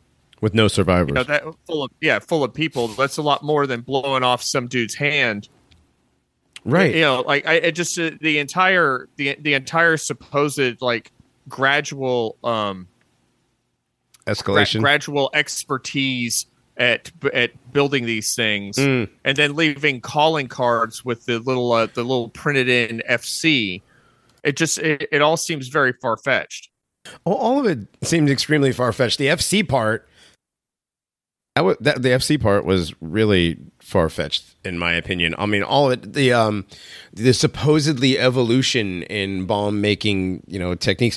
When when you hear the guy talking about how he used calcium chloride and match heads that he painstakingly scratched off of matches, it sounded like I mean, it totally sounded made up. it reminded me of something from another made up documentary about Shakespeare. Well, Right. we, we have four we have four pieces of evidence that just so happen to be uh, pieces of shrapnel that uh, the the the cuts around the shrapnel just perfectly encapsulate both the F and the C. Uh, yeah, the FC thing- No, no, no, no, like no, no, like partial ones that they put together to get to get to an FC, but like perfectly perfectly cut out little uh, shapes that just say that have the FC in it, little indentions. Right, Well, he from was the so type competent that he he fashioned the bomb in that way that they would explode just like that. Right. It was so he was so good at it. He was so autistic that he he fashioned the bomb as such so that it would explode. This totally random generation of fire and pressure would uh would cause the F and the C to still be legible, much much like the passport that floated down on 9/11. He's filthy. he's filthy and disgusting 100% of the time. But there's absolutely zero fingerprints and not a single beard hair or, or Scrap gray of, hair of his. yeah, yeah, No- skin, uh, nothing, yeah. skin particles, nothing, Nothing. nothing, dandruff, Not the- not no dandruff, not nothing. batteries. You know, not on the batteries, not on anything. Nope. Nope. Um, apparently, apparently, his one mistake was that he used a piece of paper in which he wrote wait, wait, wait, else stop. that was- Shh. We're not there yet. We're not there yet. Settle down. There's a timeline. Okay, so skip ahead. Now we go to May. Okay, so that was May 82. Now July 82. Ooh, now we're, we're stepping up the timeline. These are happening a lot quicker, a lot more closely together. Uh, University of California. This guy's name sounds really legitimate. Diogenes Angelakos. Diogenes Diogenes Angelakos. Diogenes Angelakos. Is he an engineering professor? The guy he looks like your like your typical Greek is like souvlaki. I was about to say, what do you have against the Greeks, man? They're nothing. But the guy's name is not Diogenes, really? I mean, come on. But It's the ancient aliens guy, right? No, that's Giorgio Tsoukalos, but like they're cousins because, of course. Um, yeah, right. Well, he, you know, they're, bo- he had- they're both they're both really Turkish. right. He had severe burns and shrapnel wounds to the hand and face. Um, none of these bombs are getting, you know, none of these bombs are getting any more technically advanced. They're not actually doing anything. Um, apparently, there was a letter sent in between. I want to say in between the Vanderbilt and the U, the UC Berkeley. The first one, there was a letter sent, and in the letter, uh, they were like, "Oh, we got a letter," and the letter was bullshit. Like I, I don't even know if they where's the letters. Do they even have the letters in this? They don't have the letters, but the letter was just absolute bullshit. And the FBI agent in the in the, uh, the documentary is like, "Oh, we finally have a clue, a real hard clue." And it's like, "Is the pay? Is there something significant about the paper? Is the what kind of typewriter was it? Was it you know? Does it have like the backwards C or like you know? There's always there's something in the movie where the typewriters something distinct mouth. they're they're totally playing into every procedural crime drama right now right? Literally every every boomer is on the edge of their seats going what kind of typewriter was it? It was a corona. Of course it was a corona! You know they figured out this. Um and then in the second the uh in the the second letter they claimed responsibility for the bombs. It was they. And that was after I want to say that was in 90 something was, that one. Um yes, this was after the Charles Epstein, the geneticist guy. That was skip ahead, skip ahead. But like yeah, you were talking about random bombs. So they went um the last one at University of Berkeley was June 82. The next bombing wasn't until May 1985. Apparently he was uh you know working on improving his bombs. But over the 3 years that he worked on improving his bombs, the graduate student that ended up opening the bomb, which the guy looked like a Navy SEAL, by the way. Like the guy, that was the guy that uh, told him to his face, "I let you, I carried this weight for thirty years. Now you can carry it." He told him to his face. oh boy. Yeah, he lost. He only lost four fingers. Like, what kind of bombs are He these, dropped, Ted? he dropped his pencil whenever he, whenever he said that. Yeah, He dropped his pencil and looked me dead in the face. yeah, because Ted had no idea why you were mad at him because he didn't that's do anything. when I that's when I transferred my psychic trauma from from me onto him, and he had to carry it now. Okay, bro. What do you think? Yeah, like Ted, like uh, dude, uh, the whole thing. Yeah, man. Okay, so this random string of bombs over the course of like some odd twenty some odd years, that was on like Just a real, just real quick, why why is everything that we know about made exactly like a made for TV movie? I mean, because it is. It was made for t- every everything about this story was a made for TV movie. I want to say that every picture of Ted Kaczynski is a uh, this person does not exist.com picture almost. I, I don't know, man. One of the least uh, like uh, one of the characters that they had commentating was the boomer with the mustache. You Mhm. know, like, like which one? like, I, Wait a minute, which one? I- there were three. were there? Yeah. I thought it was, Was just there all the- one boot. like Was there the hold on? Was there the a, colonel? like- there was the army colonel guy. Then there was the guy who was like, "Man, I still recommend it to everybody." Like they were like, "You better read this, man. It'll kick your ass, bro." No, this this guy was this guy was talking like he was like a serious investigator, and he was he was Oh, that that about- guy. There was that guy. Okay, that's It- the third guy. Yes. it- he, he was like, you know, because he couldn't talk to girls, so I think that's why he wanted to blow stuff up. Uh, okay. oh my goodness, the amount All right. of the amount of what do they call that? Be- that's not begging the question. That's like when they assume the answer. Like when they assume stuff like that, they're just making wild assumptions the whole time. um, It is begging the question. It's also just called making shit up. It is making shit up, but like the, the whole thing seems extremely Yeah, made up. But I can see why the boomers that this was marketed to would would buy it.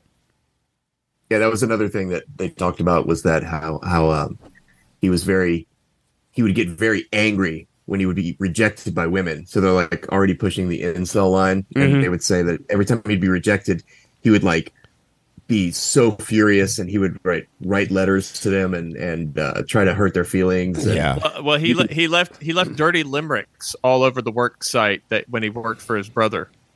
Oof. Yeah, I don't Like that- forget the and dirty his, limericks. His brother's yeah. like, I had to fire him, you know, because he would he wouldn't stop putting up dirty limericks. I, I don't believe that. I don't believe that either. Also, every time, like when they would talk about one of the bombs, they would cut to the neighbor's wife and daughter,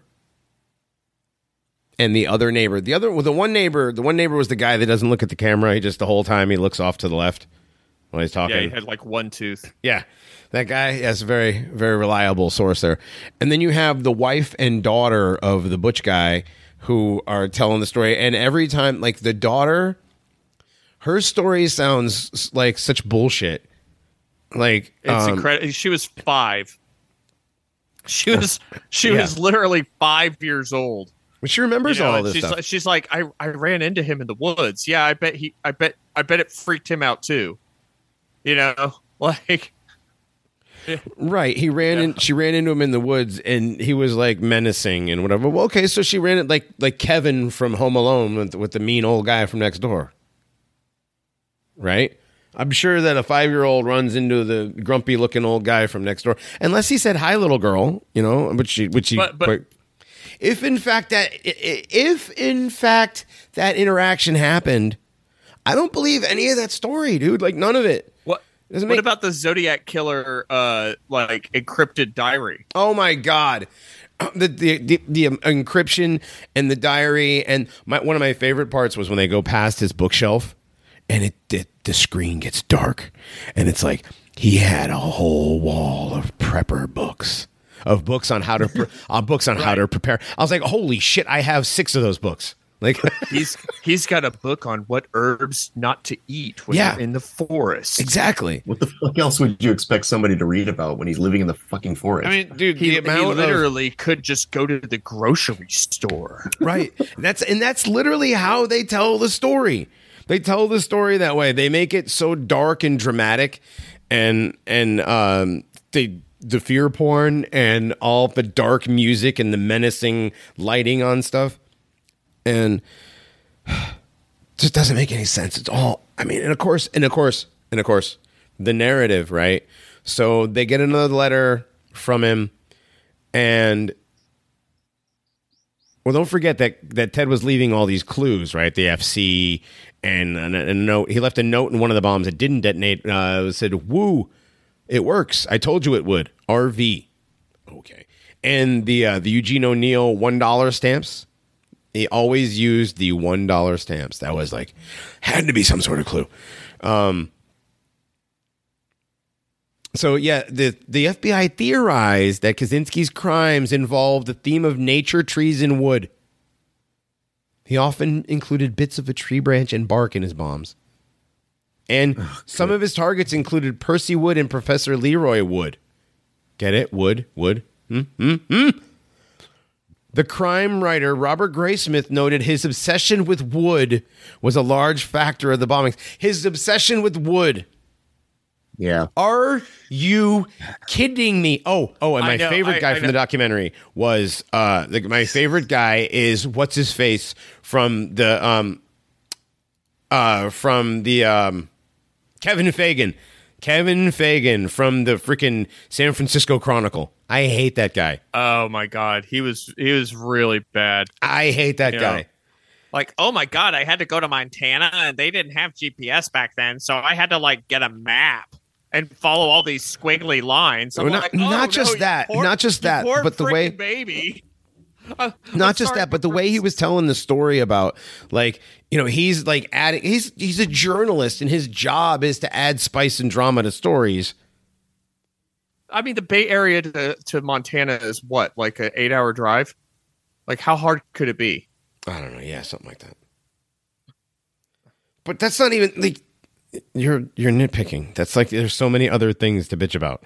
You pick that's the one thing you picked okay No, I hate the brother. Uh, like, Okay, yeah. every time every time the brother came up on the uh, on. oh you hate the brother like, oh, no, we're still oh, on no, oh no we're still on kevin fagan hold on we're still on kevin fagan we haven't got to the family right. yeah we're still the guy from the chronicle um he's terrible the um john zerzan i believe is the guy you're thinking of he's like the he was no he was like the hippie-ish guy with the red nose and the white beard Hippie-ish guy wasn't bad. He was yeah because he was like well you know i read his i read they were like you know did you read the manifesto? I was like no i haven't so i read it. I couldn't find a word in there that i disagreed with. I still Yeah, agree the, war- with it. the warden was like, you know, the, the warden said something that I, I had said in the past was, you can divorce the academic paper from the deeds of the person, right? Like the academic paper exists as its own thing, and that's and like people thought that the warden was crazy because he's like, listen, I when you read his stuff, I kind of get it, Mhm. you know, but like he did all this awful shit, so Yeah, no, absolutely. But uh yeah, the warden was I, he's like, yeah, but he's but his paper was so great. People were like, they read his paper. That was the thing. Okay, so um in 1994 it was I think so. that they wanted that he I, I was I was still in high school. Okay. Um, in 1994, he sent a letter stating that he would stop the terrorism if they printed his manifesto. Okay. Um, he would desist from terrorism if the demand was met. A lot of controversy, right? People were like, this is where Kevin Fagan comes in. This is where I want to smack him. He's like, oh, what do we do? Do we like piss off the guy and not pr- not publish his not publish his thing and then he does another bomb and people die? Okay, as of now, literally like three people have died totally. Total. Right. And all these bombs. All these bombs. Three people. Death. Oh no. Yes, death and um Oh yeah, the ones that died was uh the one was a computer store owner, one was the advertising executive from Burson-Marsteller. I don't know what that is. The and that was in New Jersey. Oh, that was the uh, the advertising guy because this is where okay, that's where Kevin Fagan comes in with, and uh, the other guy was a timber Im- industry lobbyist, and that's how, and that's where they tie in the eco terrorism, the invention of the eco terrorist, the dark hero of the left, right? He's committing terror, but he's doing it for the environment, and it's because he read Ted's manifesto. Well, that I mean, that's the, that's one of the interesting things because the very beginning of the manifesto is like, here's everything that's wrong with modern leftism. Mm-hmm. You're a bunch of crying victims. Well, wait, yeah, wait, wait. Let's let's let's hold on, hold on. So these two, so these two people that just that just died now, because now the now the bombings are December 94 and April 95. Skip ahead. Now, remember, we were talking in the 80s when this shit happened before, right? There was a gap between 87 and 93 for some reason because, yeah, that's, you know, there's nobody. And the last, well, there was a bombing in Connecticut. That was David Gelernter. That was a computer science guy. But uh, the, no, that was the next one was in New Jersey. So, yeah, the last two would have been considered um, eco terrorism based on who they were. The one Wait, guy, one guy was the timber industry lobbyist, and the other guy Yeah. was an advertiser when he did advertising for like oil pipelines. Exxon. Exxon. He was the Exxon guy. Okay, he was the And they were Exxon they were marketing They guy, were trying right. to, yeah, they were trying to say that the Earth First newsletter, Right, right, was right. where he had gotten addresses from. Right. He got they used they used their kill list. Yeah. which makes absolutely no which makes absolutely no sense. So like, the Earth First, the list in Earth First is basically just the home, the headquarters of all these major corporations. Like, yeah, it's, not a home addresses of anything. It wasn't. It, was Right. just like Exxon, yeah, Shell, um, yeah, that kind of stuff. So, anyways, and apparently, apparently, this tiny library, this tiny library in the town that he lived in had uh like the the the poor the poor librarian was uh basically an unwitting accomplice because she was giving him uh information for his bombing. right, because she she got the copy of the Earth First newsletter for him. That's Well, and, That's and, amazing. other and, and other stuff. It- Right. it's- And it's- implying implying that they not only have the names and addresses and locate all the different locations and credentials of these people that he wanted to bomb, but also the current names and current addresses at this tiny little library that would have been what you know out in the woods. Not, not dude. The woods, picture of the library, the picture of the library, it looked like they had another version of his cabin, and they just painted the word library on the side of it. right? Like how often are they going to be getting updated information back then before the internet? Oh, and that in was order a, for- speaking of the internet. That was another thing. people. We'll get into that in just a second, but that goes with the brother. Um, yeah. So now Kevin Fagan says, "Do we print this guy's manifesto? Do we do that and not you know and and and for the greater good? You know." They, they made it out that it was for the greater good that they had to publish this manifesto. So Never negotiate with terrorists. Right, right. So the manifesto is printed. Um, we had mailed some media outlets, you know, and of course one of them was the San Francisco Chronicle because of course that's where, um, where uh, so the FBI is like, we know we should totally publish it out of a concern for public safety and in the hope that a reader could identify who wrote it. Wow. wow. So, anyways, um, well, the the tips the tips started flooding in after that. oh, gazillions of tips. They said gazillions. He's used that word gazillions. So, Yeah, um, that's a very professional, very, very professional metric to use there. mhm, mhm. Um, That's more than a bazillion. a hundred Thanks, percent. Yeah, thanks, Skull. hundred percent. Um, so it gets printed, and now then, then it gets printed, and when it gets printed, the sister-in-law was like, you know, I've been reading Ted's. I've been reading Ted's letters to you. Oh, that was the thing about the sister-in-law. Like the sister-in-law uh, never met Ted before. Had never met him in her whole life. She had never met Ted. She even made made the brother. I've never met him. Right? Nope, never met him. Um, but I always knew I hated him. She says, and then she read uh, the I guess the letter from Ted, the non the non falsifiable letters, all these things that like there's everything in this entire Ted Kaczynski story is non falsifiable. Right? It's stories about stuff that the dead mother said. Or it's a letter. It's like you know when I would go when David's uh, David the brother would go to his mother's house and you know their mom ted and david's mom would pull out letters from ted and they would read them and it's like well i can see where he's turning dark here and those letters are gone you know you're never going to see them. those are all non-falsifiable stories this whole Well, it, the, the entire timeline of his his air quotes psychopathy, you know, Mhm. psychopathy is just so laughable.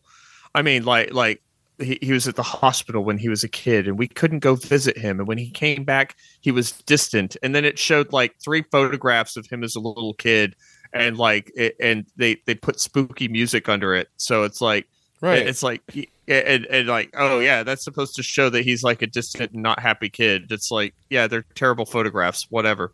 Um but then you know she said to him don't ever abandon your brother you know like don't ever abandon him and that's what i did! Oh, the whole thing, dude. The whole thing was terrible. And then, okay, so the manifesto comes out, and the sister in law says to the brother, Have you read the manifesto? He's like, Why would I read the manifesto? I don't think it's my brother. Because the, the sister in law asks, You know, what are the chances you think it might be your brother? Because I think it might be. Out of nowhere, out of nowhere, the sister in law says, Now you got to remember, out of millions of people in the United States, the David Kaczynski and his wife were sitting at home, and out of the 300 million people in the United States, she decides she's like, you know what? I think your brother is the Unabomber. Out of nowhere, right? How do you how do you just decide that? You know, what, none of the bombings had anything pertaining to them. They wouldn't have had any. You know what I mean? If they saw them on the news, him. if by, if by they, her own admission, go ahead. Sorry, by her own admission, she'd never met him. She said, Right. And she never met him, but she hated him. And and again, like if they were, you know, just regular people minding their business, he hadn't talked to his brother since he moved to the woods, you know what I mean, or was getting all he was doing was getting letters, an angry letter because he was marrying, you know, this woman that he'd never met. Um what would give them the re like, you know, if on the news in the 80s, oh wow, there was a bomb in DC. Oh wow, there was a bomb in Michigan. Oh wow. You know what I mean? If you're sitting home, like you'd be like, well, you know what, honey, do you think that's your brother doing those bombs all over? Like, what would give you the inkling to even think that at that point, right? These are random bombings around the United States. She just gets the wild hair up her ass that it's that it's the brother. Doesn't make any sense to me. So the brother reads the brother reads the manifesto and the sister-in-law is like, "Oh, I'm watching," and his jaw dropped. And she's hovering over his freaking shoulder Right. like she's The whole- Dude, the whole thing, I mean, they just assume the premise. I think that's what it is. Assume the premise is what I was trying to say earlier. But um the things, bro, like the the one part where the FBI guy um when he talked about I think it was the Exxon executive, the Exxon uh ad executive guy that died. The FBI Yeah. guy like got semi choked up. Did you did you notice that? Uh, i mean as as far as Yeah, but he like he tried to show like- emotion there for a second, but only for the ad executive. I thought that was really weird. Uh, you know, I, I'm just going to have to say I'm terribly sorry that it took me watching a terrible documentary on BitChute about this guy for me to begin to question whether all of this stuff was authentic and heterosexual. Yeah. Like, like it, I, it, I really should have at least, it really should have at least jogged my bullshit meter a lot sooner. It, it didn't, but What- it, it. well, what you know, part of it? What part I- of it do you think? Like, I mean, because you've read you've read Industrial Society and its future. That's like you're you're you're Pine Tree Gang, bro, right? Like, were you not were you not graph were you not part of the graph chat? Like, the graph wouldn't even exist if it wasn't for Uncle Ted. Well, yeah, right. There was like a There would yeah, be there no doom spaghetti. influx of thing. Yeah, the the doom spaghetti thing becoming a meme was definitely pushed uh, in part by being uh, very much ins- like inspired. May be the wrong word, but like reading reading his writings and going, "Wow, uh, that's very prescient." Uh, the stuff that he's warning about uh, 25 years ago is literally happening today. Now here's my here's my my theory.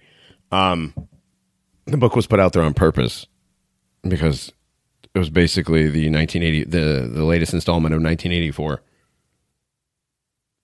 Well, uh, in addition to uh, industrial society and its future, Mhm. there are other essays in the book "Technological Slavery" that he wrote that are are really well done. One of them being "The System's Neatest Trick," and that's that stuff is.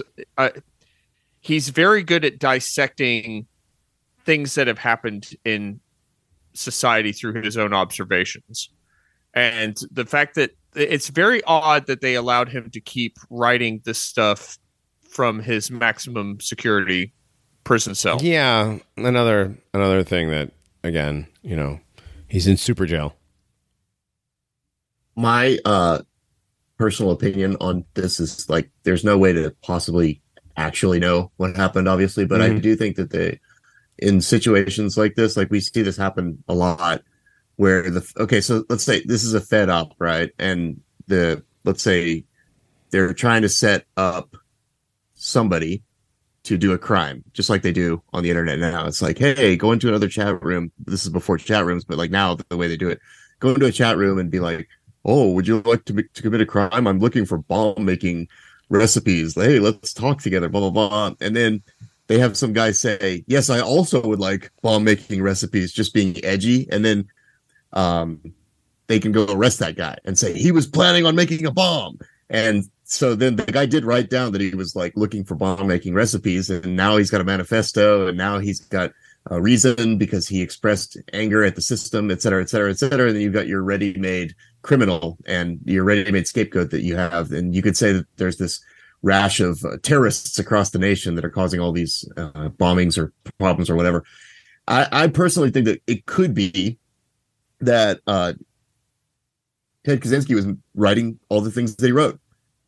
And they saw this and recognized it and uh, i don't know i mean i mean how much of what he wrote would people have seen? I guess that's another question that you have to bring up that i didn't think about until i started saying this but okay we'll just set that aside for a second and say they saw that what this guy wrote could be construed as someone who was a revolutionary. And if you look at what he wrote he did say you know oh yeah people acting with violence against the system that's already violent against them are perfectly justified in their actions. And then setting off a bunch of shitty little bombs and going, "Oh, there's the guy. We found him. He's the one who did it. Look, here's all the clues." And then that guy gets taken to prison, and he can't really do mount much of a defense beyond that once he's in maximum security prison, and they can kind of use him in whatever way that they want to after that. Sure, but don't forget that um the excuse me, the lawyers um he did not want to plead insanity. He did not want to plead insanity because if in fact that was the whole thing. If he in fact, you know, if if he was found insane, then you know, criminally insane and not able to stand trial, then that would take all credence uh, and credibility away from his writings, right? And so, you know, his lawyers went with the insanity plea behind his back, supposedly, and he had no quote no choice because quote we can't give you any more or time for lawyers because quote that would take too long. Yeah, that checks out. like everything about it like the whole everything about the story doesn't make any any sense when it you know you throw it against the real my your reality meter um you know my bullshit detector is like screaming all the way around uh, from from the story about like what they moved they ended up moving the cabin to the other Are side we of gonna get state. into that now? I mean, like, dude, there's like, what else? I mean, like, like so every stupid. every everything about the story seems fake and gay, and I'm sorry to the people that are like, you know, that are like, um, So why did they move the cabin again? Yeah, because they needed to like find stuff in there. No, no, there was nothing in the cabin. That's the thing. Okay. So they, you guys who are listening, did you know this? They literally transported his cabin from Montana to what is it, San Diego, where they held the trial? yeah, um, It was California anyway. Yeah, so they transported over a thousand miles by truck. They picked up the cabin that he lived in and they put it on a truck, the whole thing intact, and they transported it across the country so that the jury could look at it and go, oh, this is where he's totally, definitely making bombs. But here's the even crazier part of the story. According to the narrative, he wasn't even making bombs in that cabin. He had No. another cabin. he had a, a secret cabin. He had a yes, he had a more secretive, hidden cabin on his property. That, if you remember, listen him talking about uh, his his property, he said that it, you know, he where his cabin was remote, but it wasn't that remote. So apparently he was, you know, he was being sneaky there. He actually had a more hidden cabin further up in the woods. So they took where he actually made the bombs. The one that they took to San Diego was the one that he just lived in, supposedly. And if you look at the video footage of the second cabin, it's just like some logs stacked on top of each other. It's Yeah, like, it's it not- it's- some, some some canvas tarp over some log. It looks like I mean, like it's not a cabin. There are guys who are doing YouTube videos where they build like a like a little cabin in the woods out of stuff that's in, available in the forest, and they do it in one day that look better than this cabin. Oh, yeah. yeah, that he's making bombs. Well, in. like the primitive architecture or the primitive uh, engineering stuff. Those are great channels. Yeah. that's cool. That's cool ASMR. But um, but uh, yeah, that, I like as it was such dude. Like the lunar, it's like the lunar lander fake. You know, Yes, it's so stupid looking. Like you're like, okay, why? Why? he, had to get more secret because people were just like barging into his house or something like No- that. nobody was They barging yeah. into it. That was the whole thing. No. Nobody's barging into it. Okay. So, like, everything about this story seems made up. Like from, you know, the whole. Like the brother telling the story doesn't sound like somebody who's really related to somebody that did that kind of stuff. He sounds like an actor playing a character. I was a little shocked when the uh, wife said, "Oh, we never met." Right. There's that, and Ever. then and then He hated me. He hated me, but we never met. Right. We never met, but he hated me. And I, I never met him, but I knew that I didn't like him. And then there was Right. when she said that she wanted to have the handwriting analyzed, she knew exactly who to call. Her friend that she knew from to- being a to- they were toddlers.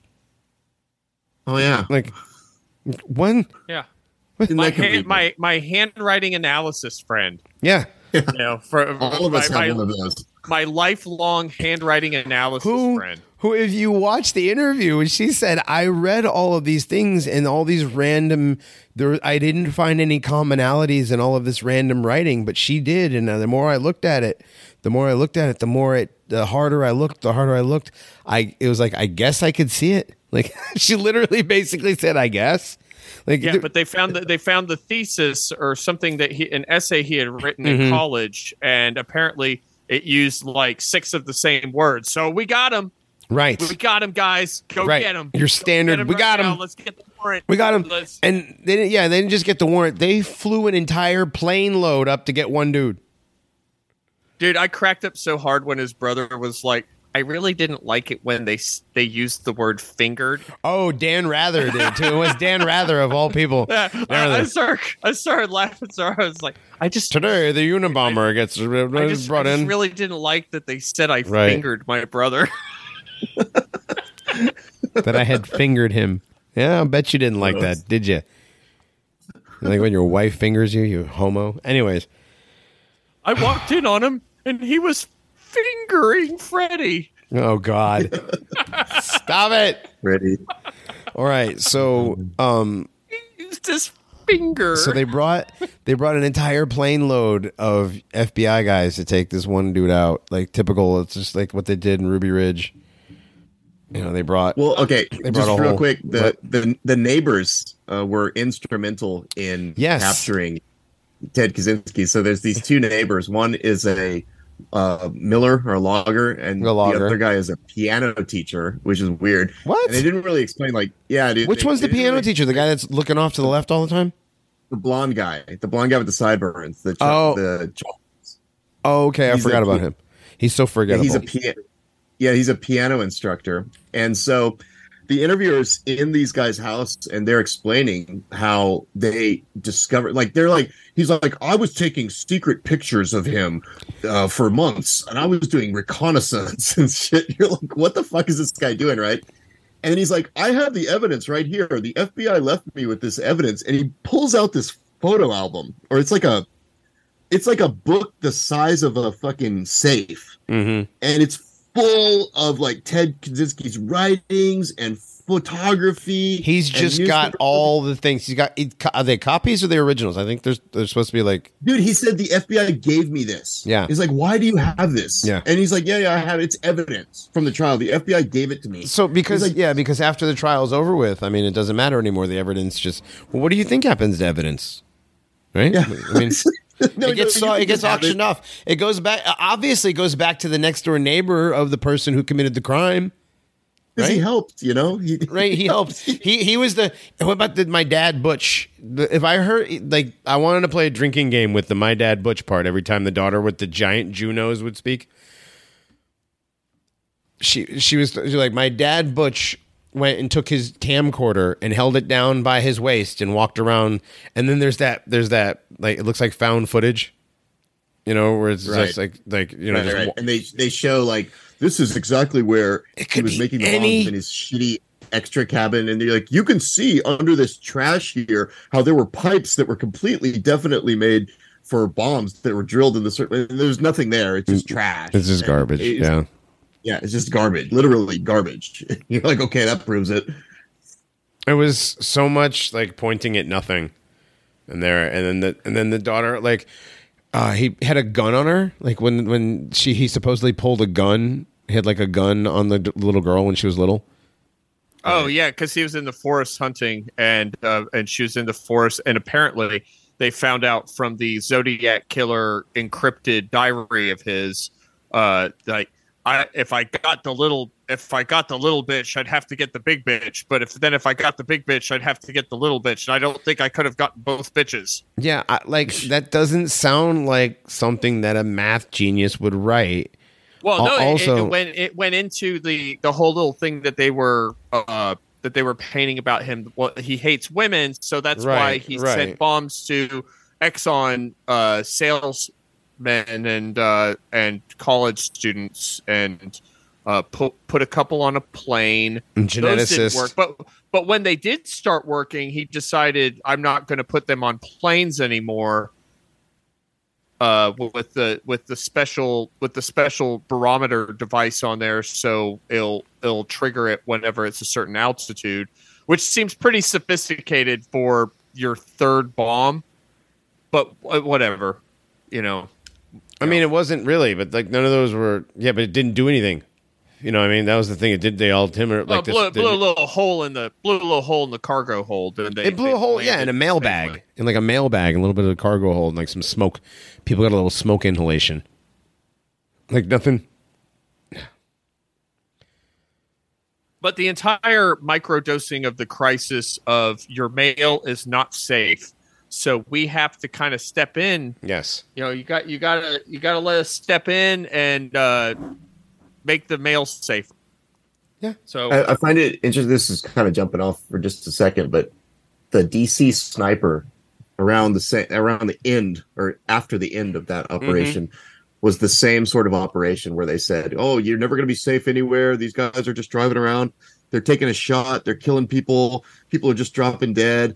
And it was news story after news story. And I remember I have a lot more memory of that uh, because I was more politically aware at the time, and it was a really big deal in the what was it the later 90s 96 97 or something like that Uh, what the the shooter, the sniper, dc sniper DC sniper. I want to say was 1998. yeah somewhere around that time I believe so. Yeah. It's a but the dc the dc sniper was was right after 9-11 Was it after? or Was it before? No, it was before. it was absolutely after 9-11 because at the same time they were doing the uh uh now now people are receiving anthrax in their letters so you know that the the unabomber was put away so now we're putting powder now we're putting powder in envelopes and uh it's it's anthrax It was and you don't wanna 2002. It was 2002, dude. I Oh, was wow. wrong. Yeah, it was 02. But yeah, no, that the was same that- idea the yeah. same idea of the Yeah. microdosing the trauma Mhm. as as uh in news cycles and news stories Yeah. John Muhammad October- and Lee Boyd Malvo.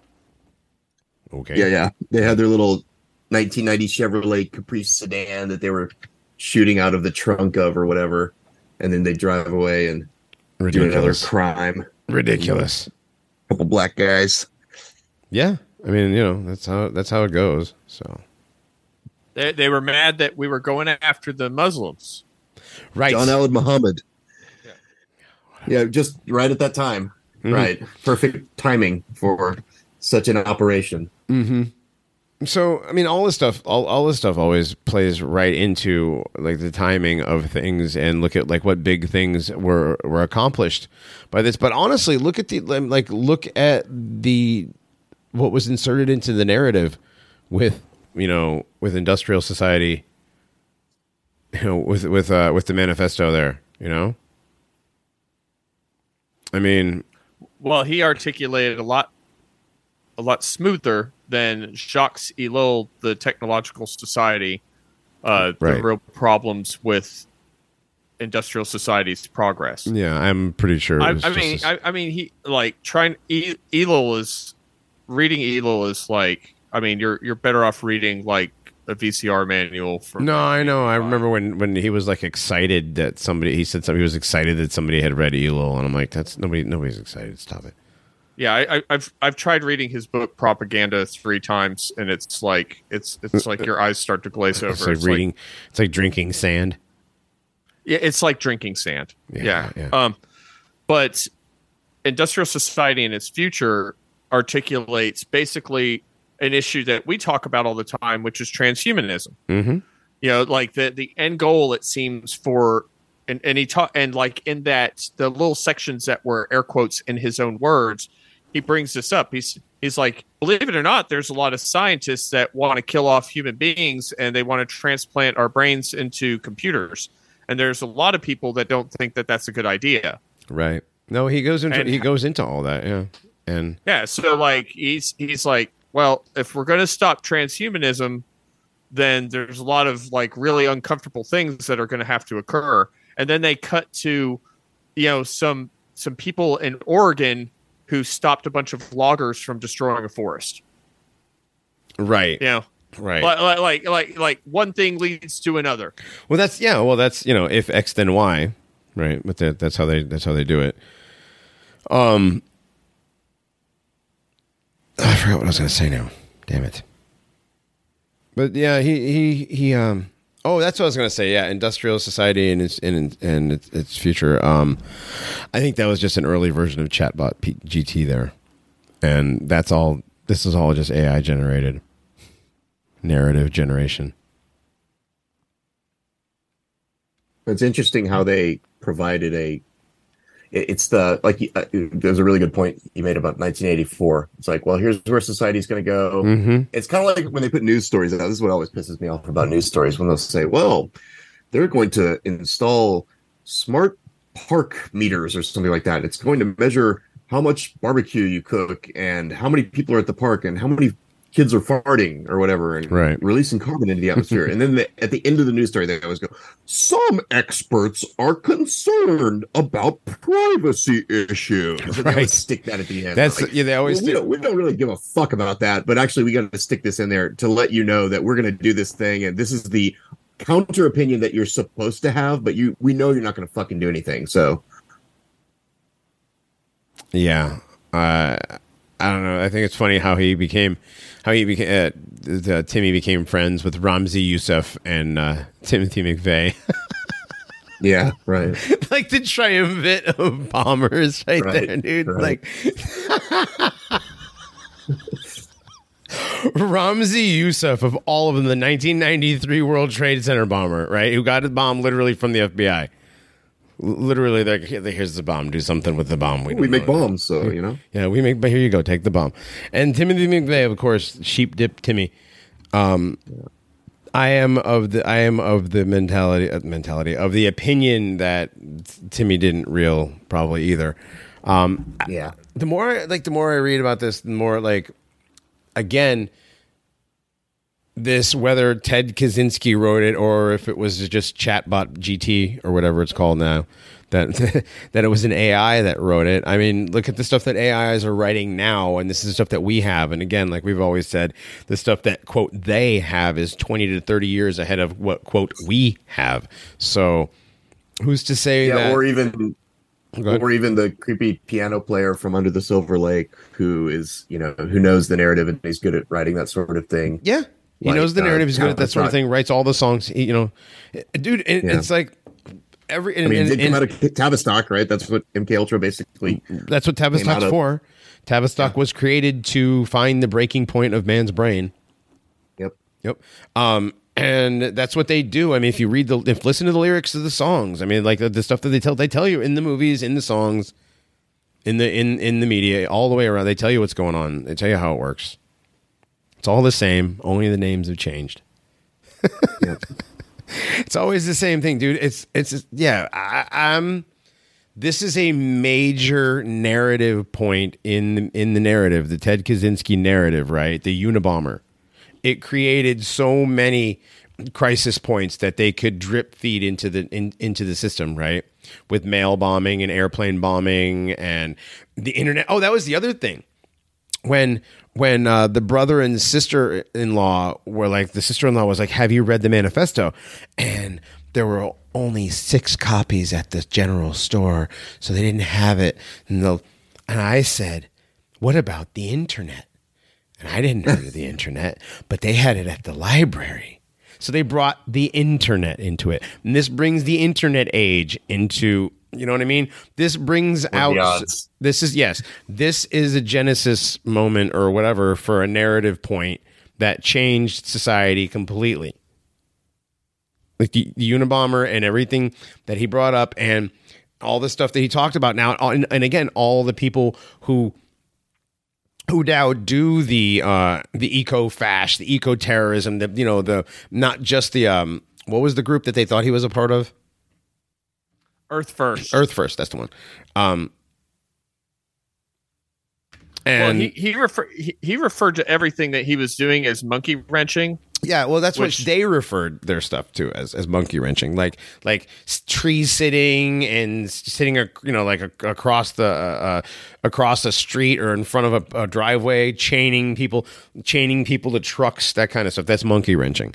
Um, yeah, it's from the it's it's from the Edward Abbey book, the fiction novel, The Monkey Wrench Gang, which is about a, a group of people who are upset with development in the desert, so they blow up a bridge. Oh, well, there you go. Um, but anyways, yeah, like all of this stuff, like just the releasing the manifesto when it did, ushering in the internet age, um, creating the eco terrorism, you know, character, uh, you know, uh, there's just so many narrative points that this hits and pushes, and you know, again, you have your your crisis points that they can.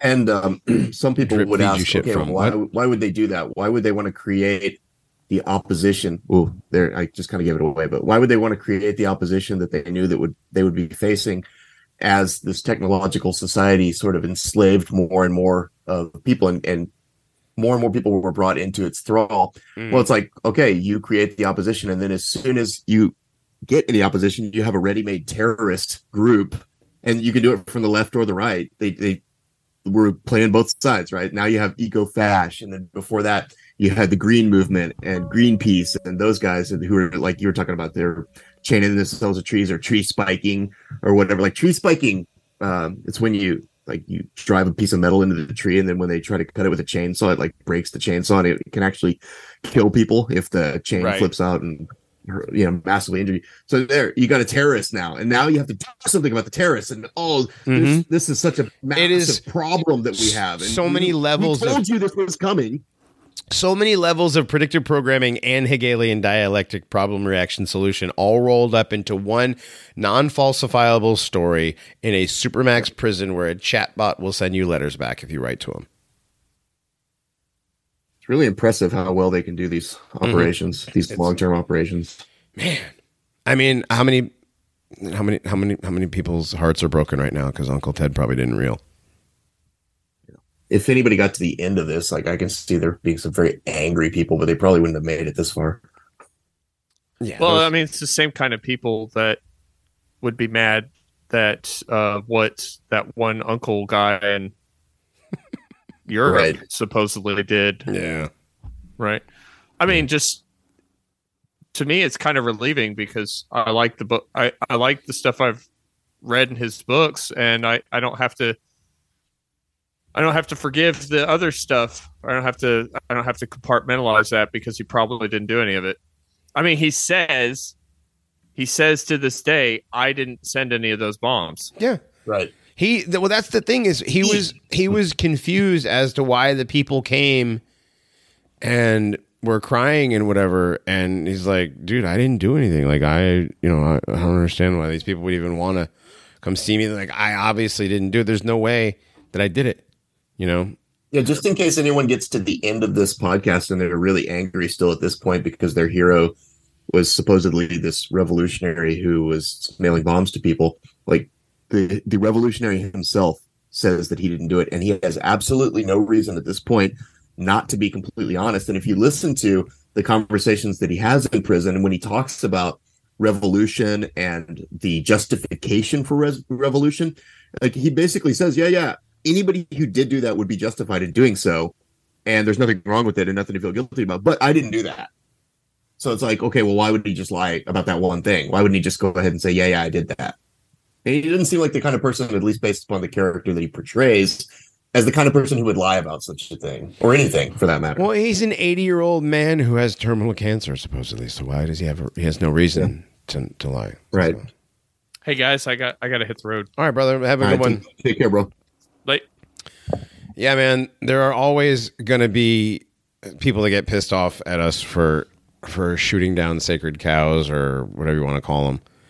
The heroes. I have a friend in my chat when I mentioned we were doing this show and that I just watched the uh, German documentary and how completely fake so much of this stuff was. Mm. And I showed him the like initial evidence that I had, uh, and I like was like, "Yeah, look, this seems really messed up." And then the guy, he's a friend of mine, but he goes, "Isn't that blasphemy?" And I don't think he said it like joking. It, it's blasphemy to say that Uncle Ted didn't realize. That was- yeah. That was the word he used. I mean, eh, to some of these people, it is. Yeah. It's like if you need to use that word, bro, like you might want to reevaluate how you're thinking about things. Yeah. I mean, again, don't idolize things or people or and You can't say that. yeah. And it- oh, also, No. Also- Crying Soy Jack. yeah. But remember, dude, you can't have nothing. Yeah. No, You can't. No, you're not allowed. You're not allowed to have anything. Not even, dude. They they create. Who said it? Uh, when there needs to be an opposition, we'll create it or whatever.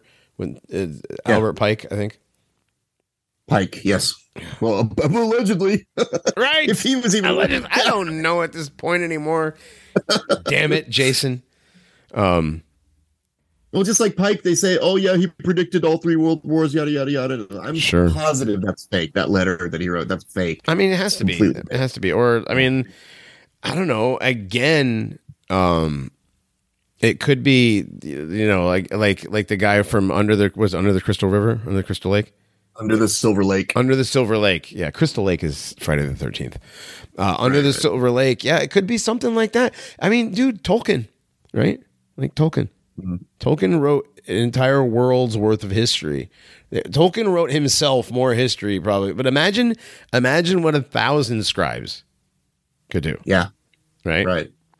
You know, or and We're gonna we're gonna take a look under the hood for a couple different people and authors and stuff this season, right? Oh, for sure, yeah, yeah. We've got a lot, a lot more stuff, and MK Ultra is going to come up quite a bit this season, and as is, um, as is uh, cult programming and that kind of stuff. Um, Well, like everything is that. That's the thing. Like That's the all thing. the topics. everything yeah, is mind control, trauma based mind control, MK Ultra mind control. All, all this stuff is CIA trauma based mind control programming based out of you know the Central Intelligence Yeah, like Agency. we we live in like we're the dude strapped in the chair with the eyeballs popped open and the eye drops dripping the eye dripping the eye drops into the eyes. It's like Yeah. we're in a Clockwork Orange, and the whole screen in front of us is the screen that we live in, and everything that you see that comes out of it is that. It's just like you need to be afraid, you need to move this way, you need to move that way, and then just recognizing that is so important. And like all of these things that we talk about are in one way or the other or directly completely related to that yeah, it's all and it all. It's weird how it's all one big narrative that all ties together. It's like the uh, the octopus narrative. There's eight, you know, multiple legs to the Hydra or whatever. yeah There's all kinds of there's all kinds of things. Yes, there's but they're all attached to the same thing. and They all go back to antiquity. Well, including implying antiquity is even that old. yeah history anyway however Yeah. far back history goes. Well, I mean, you know, there's always there's always like the the resets and stuff, and you have you have residue left from the last reset. yep is what a lot of it is. But um, yeah, so Grognak, you were saying that this season, season eight, we're going to be digging into some authors and what else is on the list so far? We got we got some pretty cool ones. Yeah, well, we did the H.P. Lovecraft thing, so we're going to take a closer look at the Necronomicon. I think that'd be pretty interesting. Definitely because the Necronomicon. well, H. Well, the Necronomicon is definitely something that um, could possibly, like some other books, like again, like Tolkien or um, some other people who are supposedly fed information, um, could actually More be, than meets the eye. yeah, a lot more than meets the eye. Yeah. Okay, and what else? Uh, we're definitely going to get to the parasite thing this round. Yep, more parasite stuff. That's been uh, that's been stewing. That's been growing over time. Gross.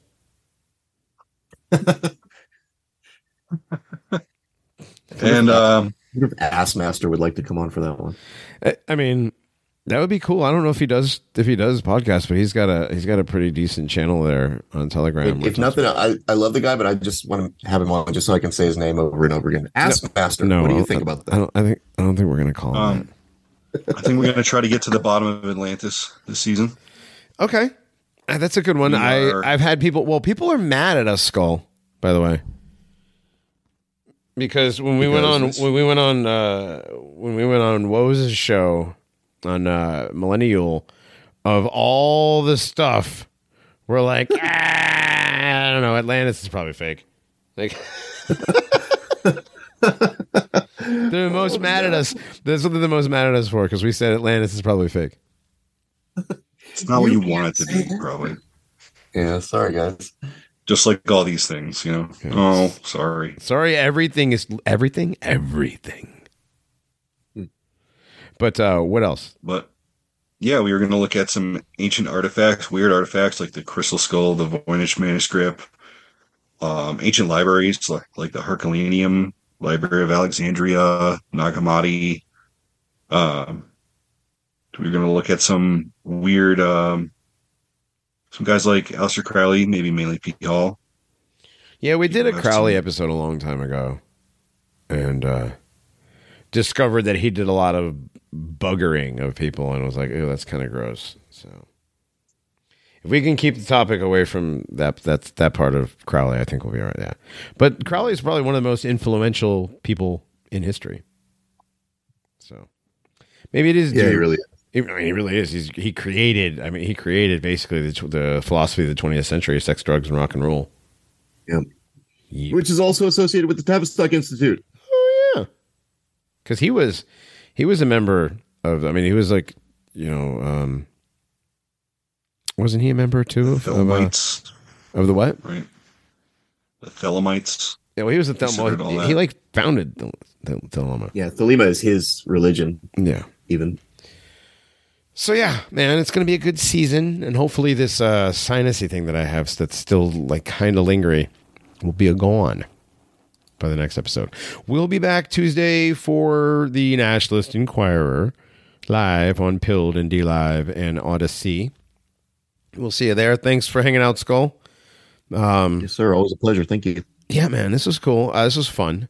Uh, I was I was saddened, and also like like uh, Dogbot said, yeah, I don't have to excuse make excuses for what he did to people, supposedly, but he didn't do anything to people. So I don't think if that it's guy, not like um it's not like what whatever whoever wrote that or whatever wrote that it's not like it's wrong I mean, it's, it's still correct right? And that's the other thing is like the book itself, the manuscript, when it came out, how it came out, how it was released, what it's done. You know, again, 1984 part two.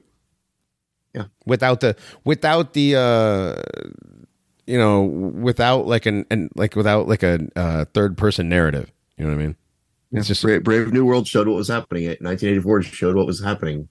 Yeah. Industrial society in its future shows what's coming. So Yeah. what is now? Right. And again, like I don't, you know, these people, uh, Huxley and Orwell were, you know, they were probably handed into the narrative and said, "Go ru- run with this," you know, and they did. Yep. Yeah. Nobody, nobody said, you know, again, why not both? It's it's pretty much both. I mean, Huxley was yeah, Huxley was way up there in the occult societies. oh, absolutely, absolutely. The Hux, the Huxley family, and was it the Darwins and the Galton Darwins? They were related. I want to say. I don't know. I remember, used to listen to Alan Watt, and he used to talk talk about who was related. People to are who. probably all the same bloodlines. Yeah, I mean, probably at this point, you know, yeah. All right, Sounds like everyone who went to Oxford, basically. right. Pretty much, secret society colleges were all secret societies, and they were filled with secret societies, and they ended up being filled with Project Paperclip, um, psychologists and psychiatrists and mind doctors over here in the United States, and that's what happened here. That's what happened here. Eighty we've institutions. Yeah.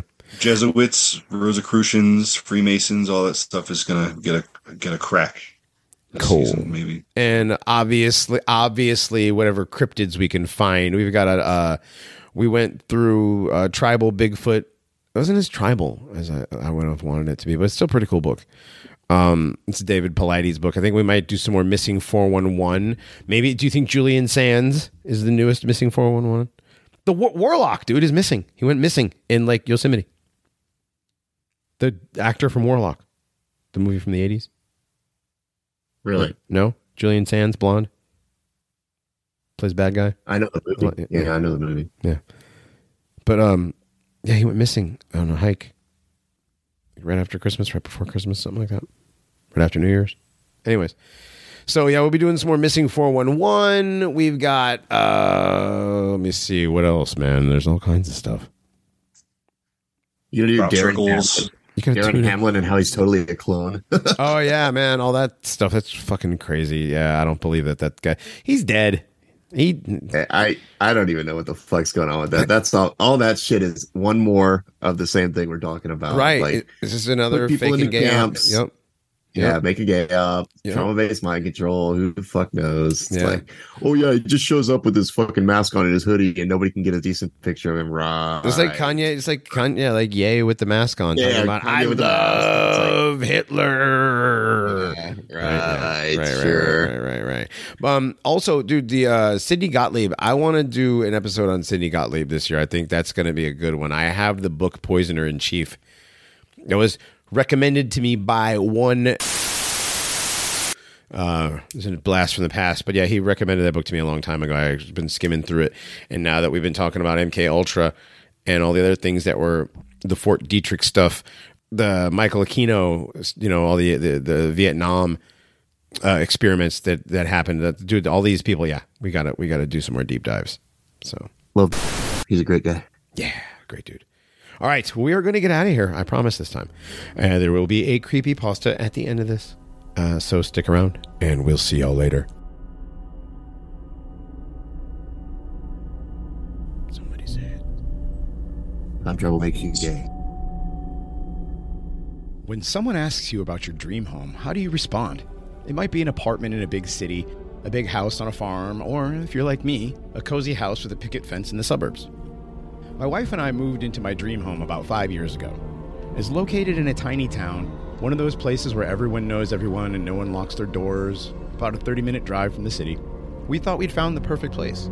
We were so very wrong. You see, the thing about people is you never really know them. It's common in this kind of town, and everywhere really, to come across the type of people who seem to be the nicest and most normal human beings on Earth, but who are actually different monsters behind closed doors.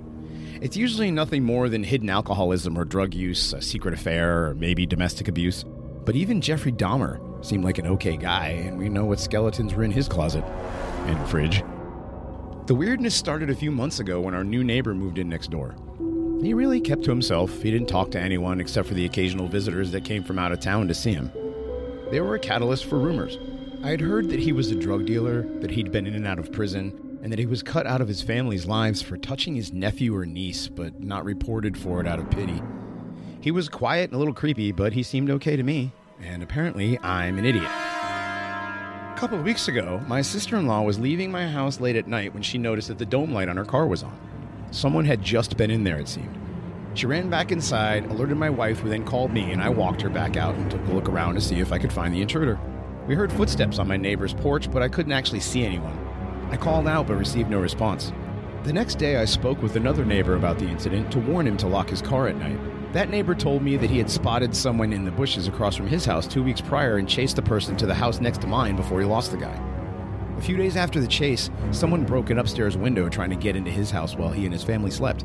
The whole neighborhood was freaked out, and we had our suspicions that the new guy was the culprit, but we had no proof. No one had been able to see his face when he was busted. No one could say whether he had been chased to his house or if the person running had simply hidden on his porch or in his yard. The local police agreed to increase patrols in our area, and things quieted down for a little while. That was until this past weekend. It was late on Saturday around midnight when I heard what sounded like power tools running. There's a house nearby that's being renovated by the family that lives there, so I just assumed they were finishing a project before turning in or something. I didn't really care until about 45 minutes later when I saw the flashing lights outside my window. I went outside to see three police cars, an ambulance, and a small crowd gathering in front of the house next door. No one seemed to know what the hell was going on for once. The only information I could gather was that an old lady who lived a few doors down had called the police to file a noise complaint when the sound of tools woke her up. I'd been standing with the crowd for about five minutes before the officers came outside to move us away from the house and rope off the area with crime scene tape. The coroner's van showed up a short while later. It wasn't until the next day that we finally got the story. Two officers had responded to the noise complaint. They could hear the tools running inside, but no one answered the door when they knocked. One of the officers looked into a window and noticed a pool of blood on the living room floor. They called for backup and then entered the house. My next door neighbor had killed some woman, dragged her down to his basement, and was using a sawzall to cut her up into pieces. When the police entered the basement, he panicked and used a saw to end his own life. Apparently, he almost completely decapitated himself. As gruesome as the details of this heinous act were, the murder suicide wasn't the thing that caused the most unrest in my little community. He had a large, hand drawn map of the town hanging in his basement.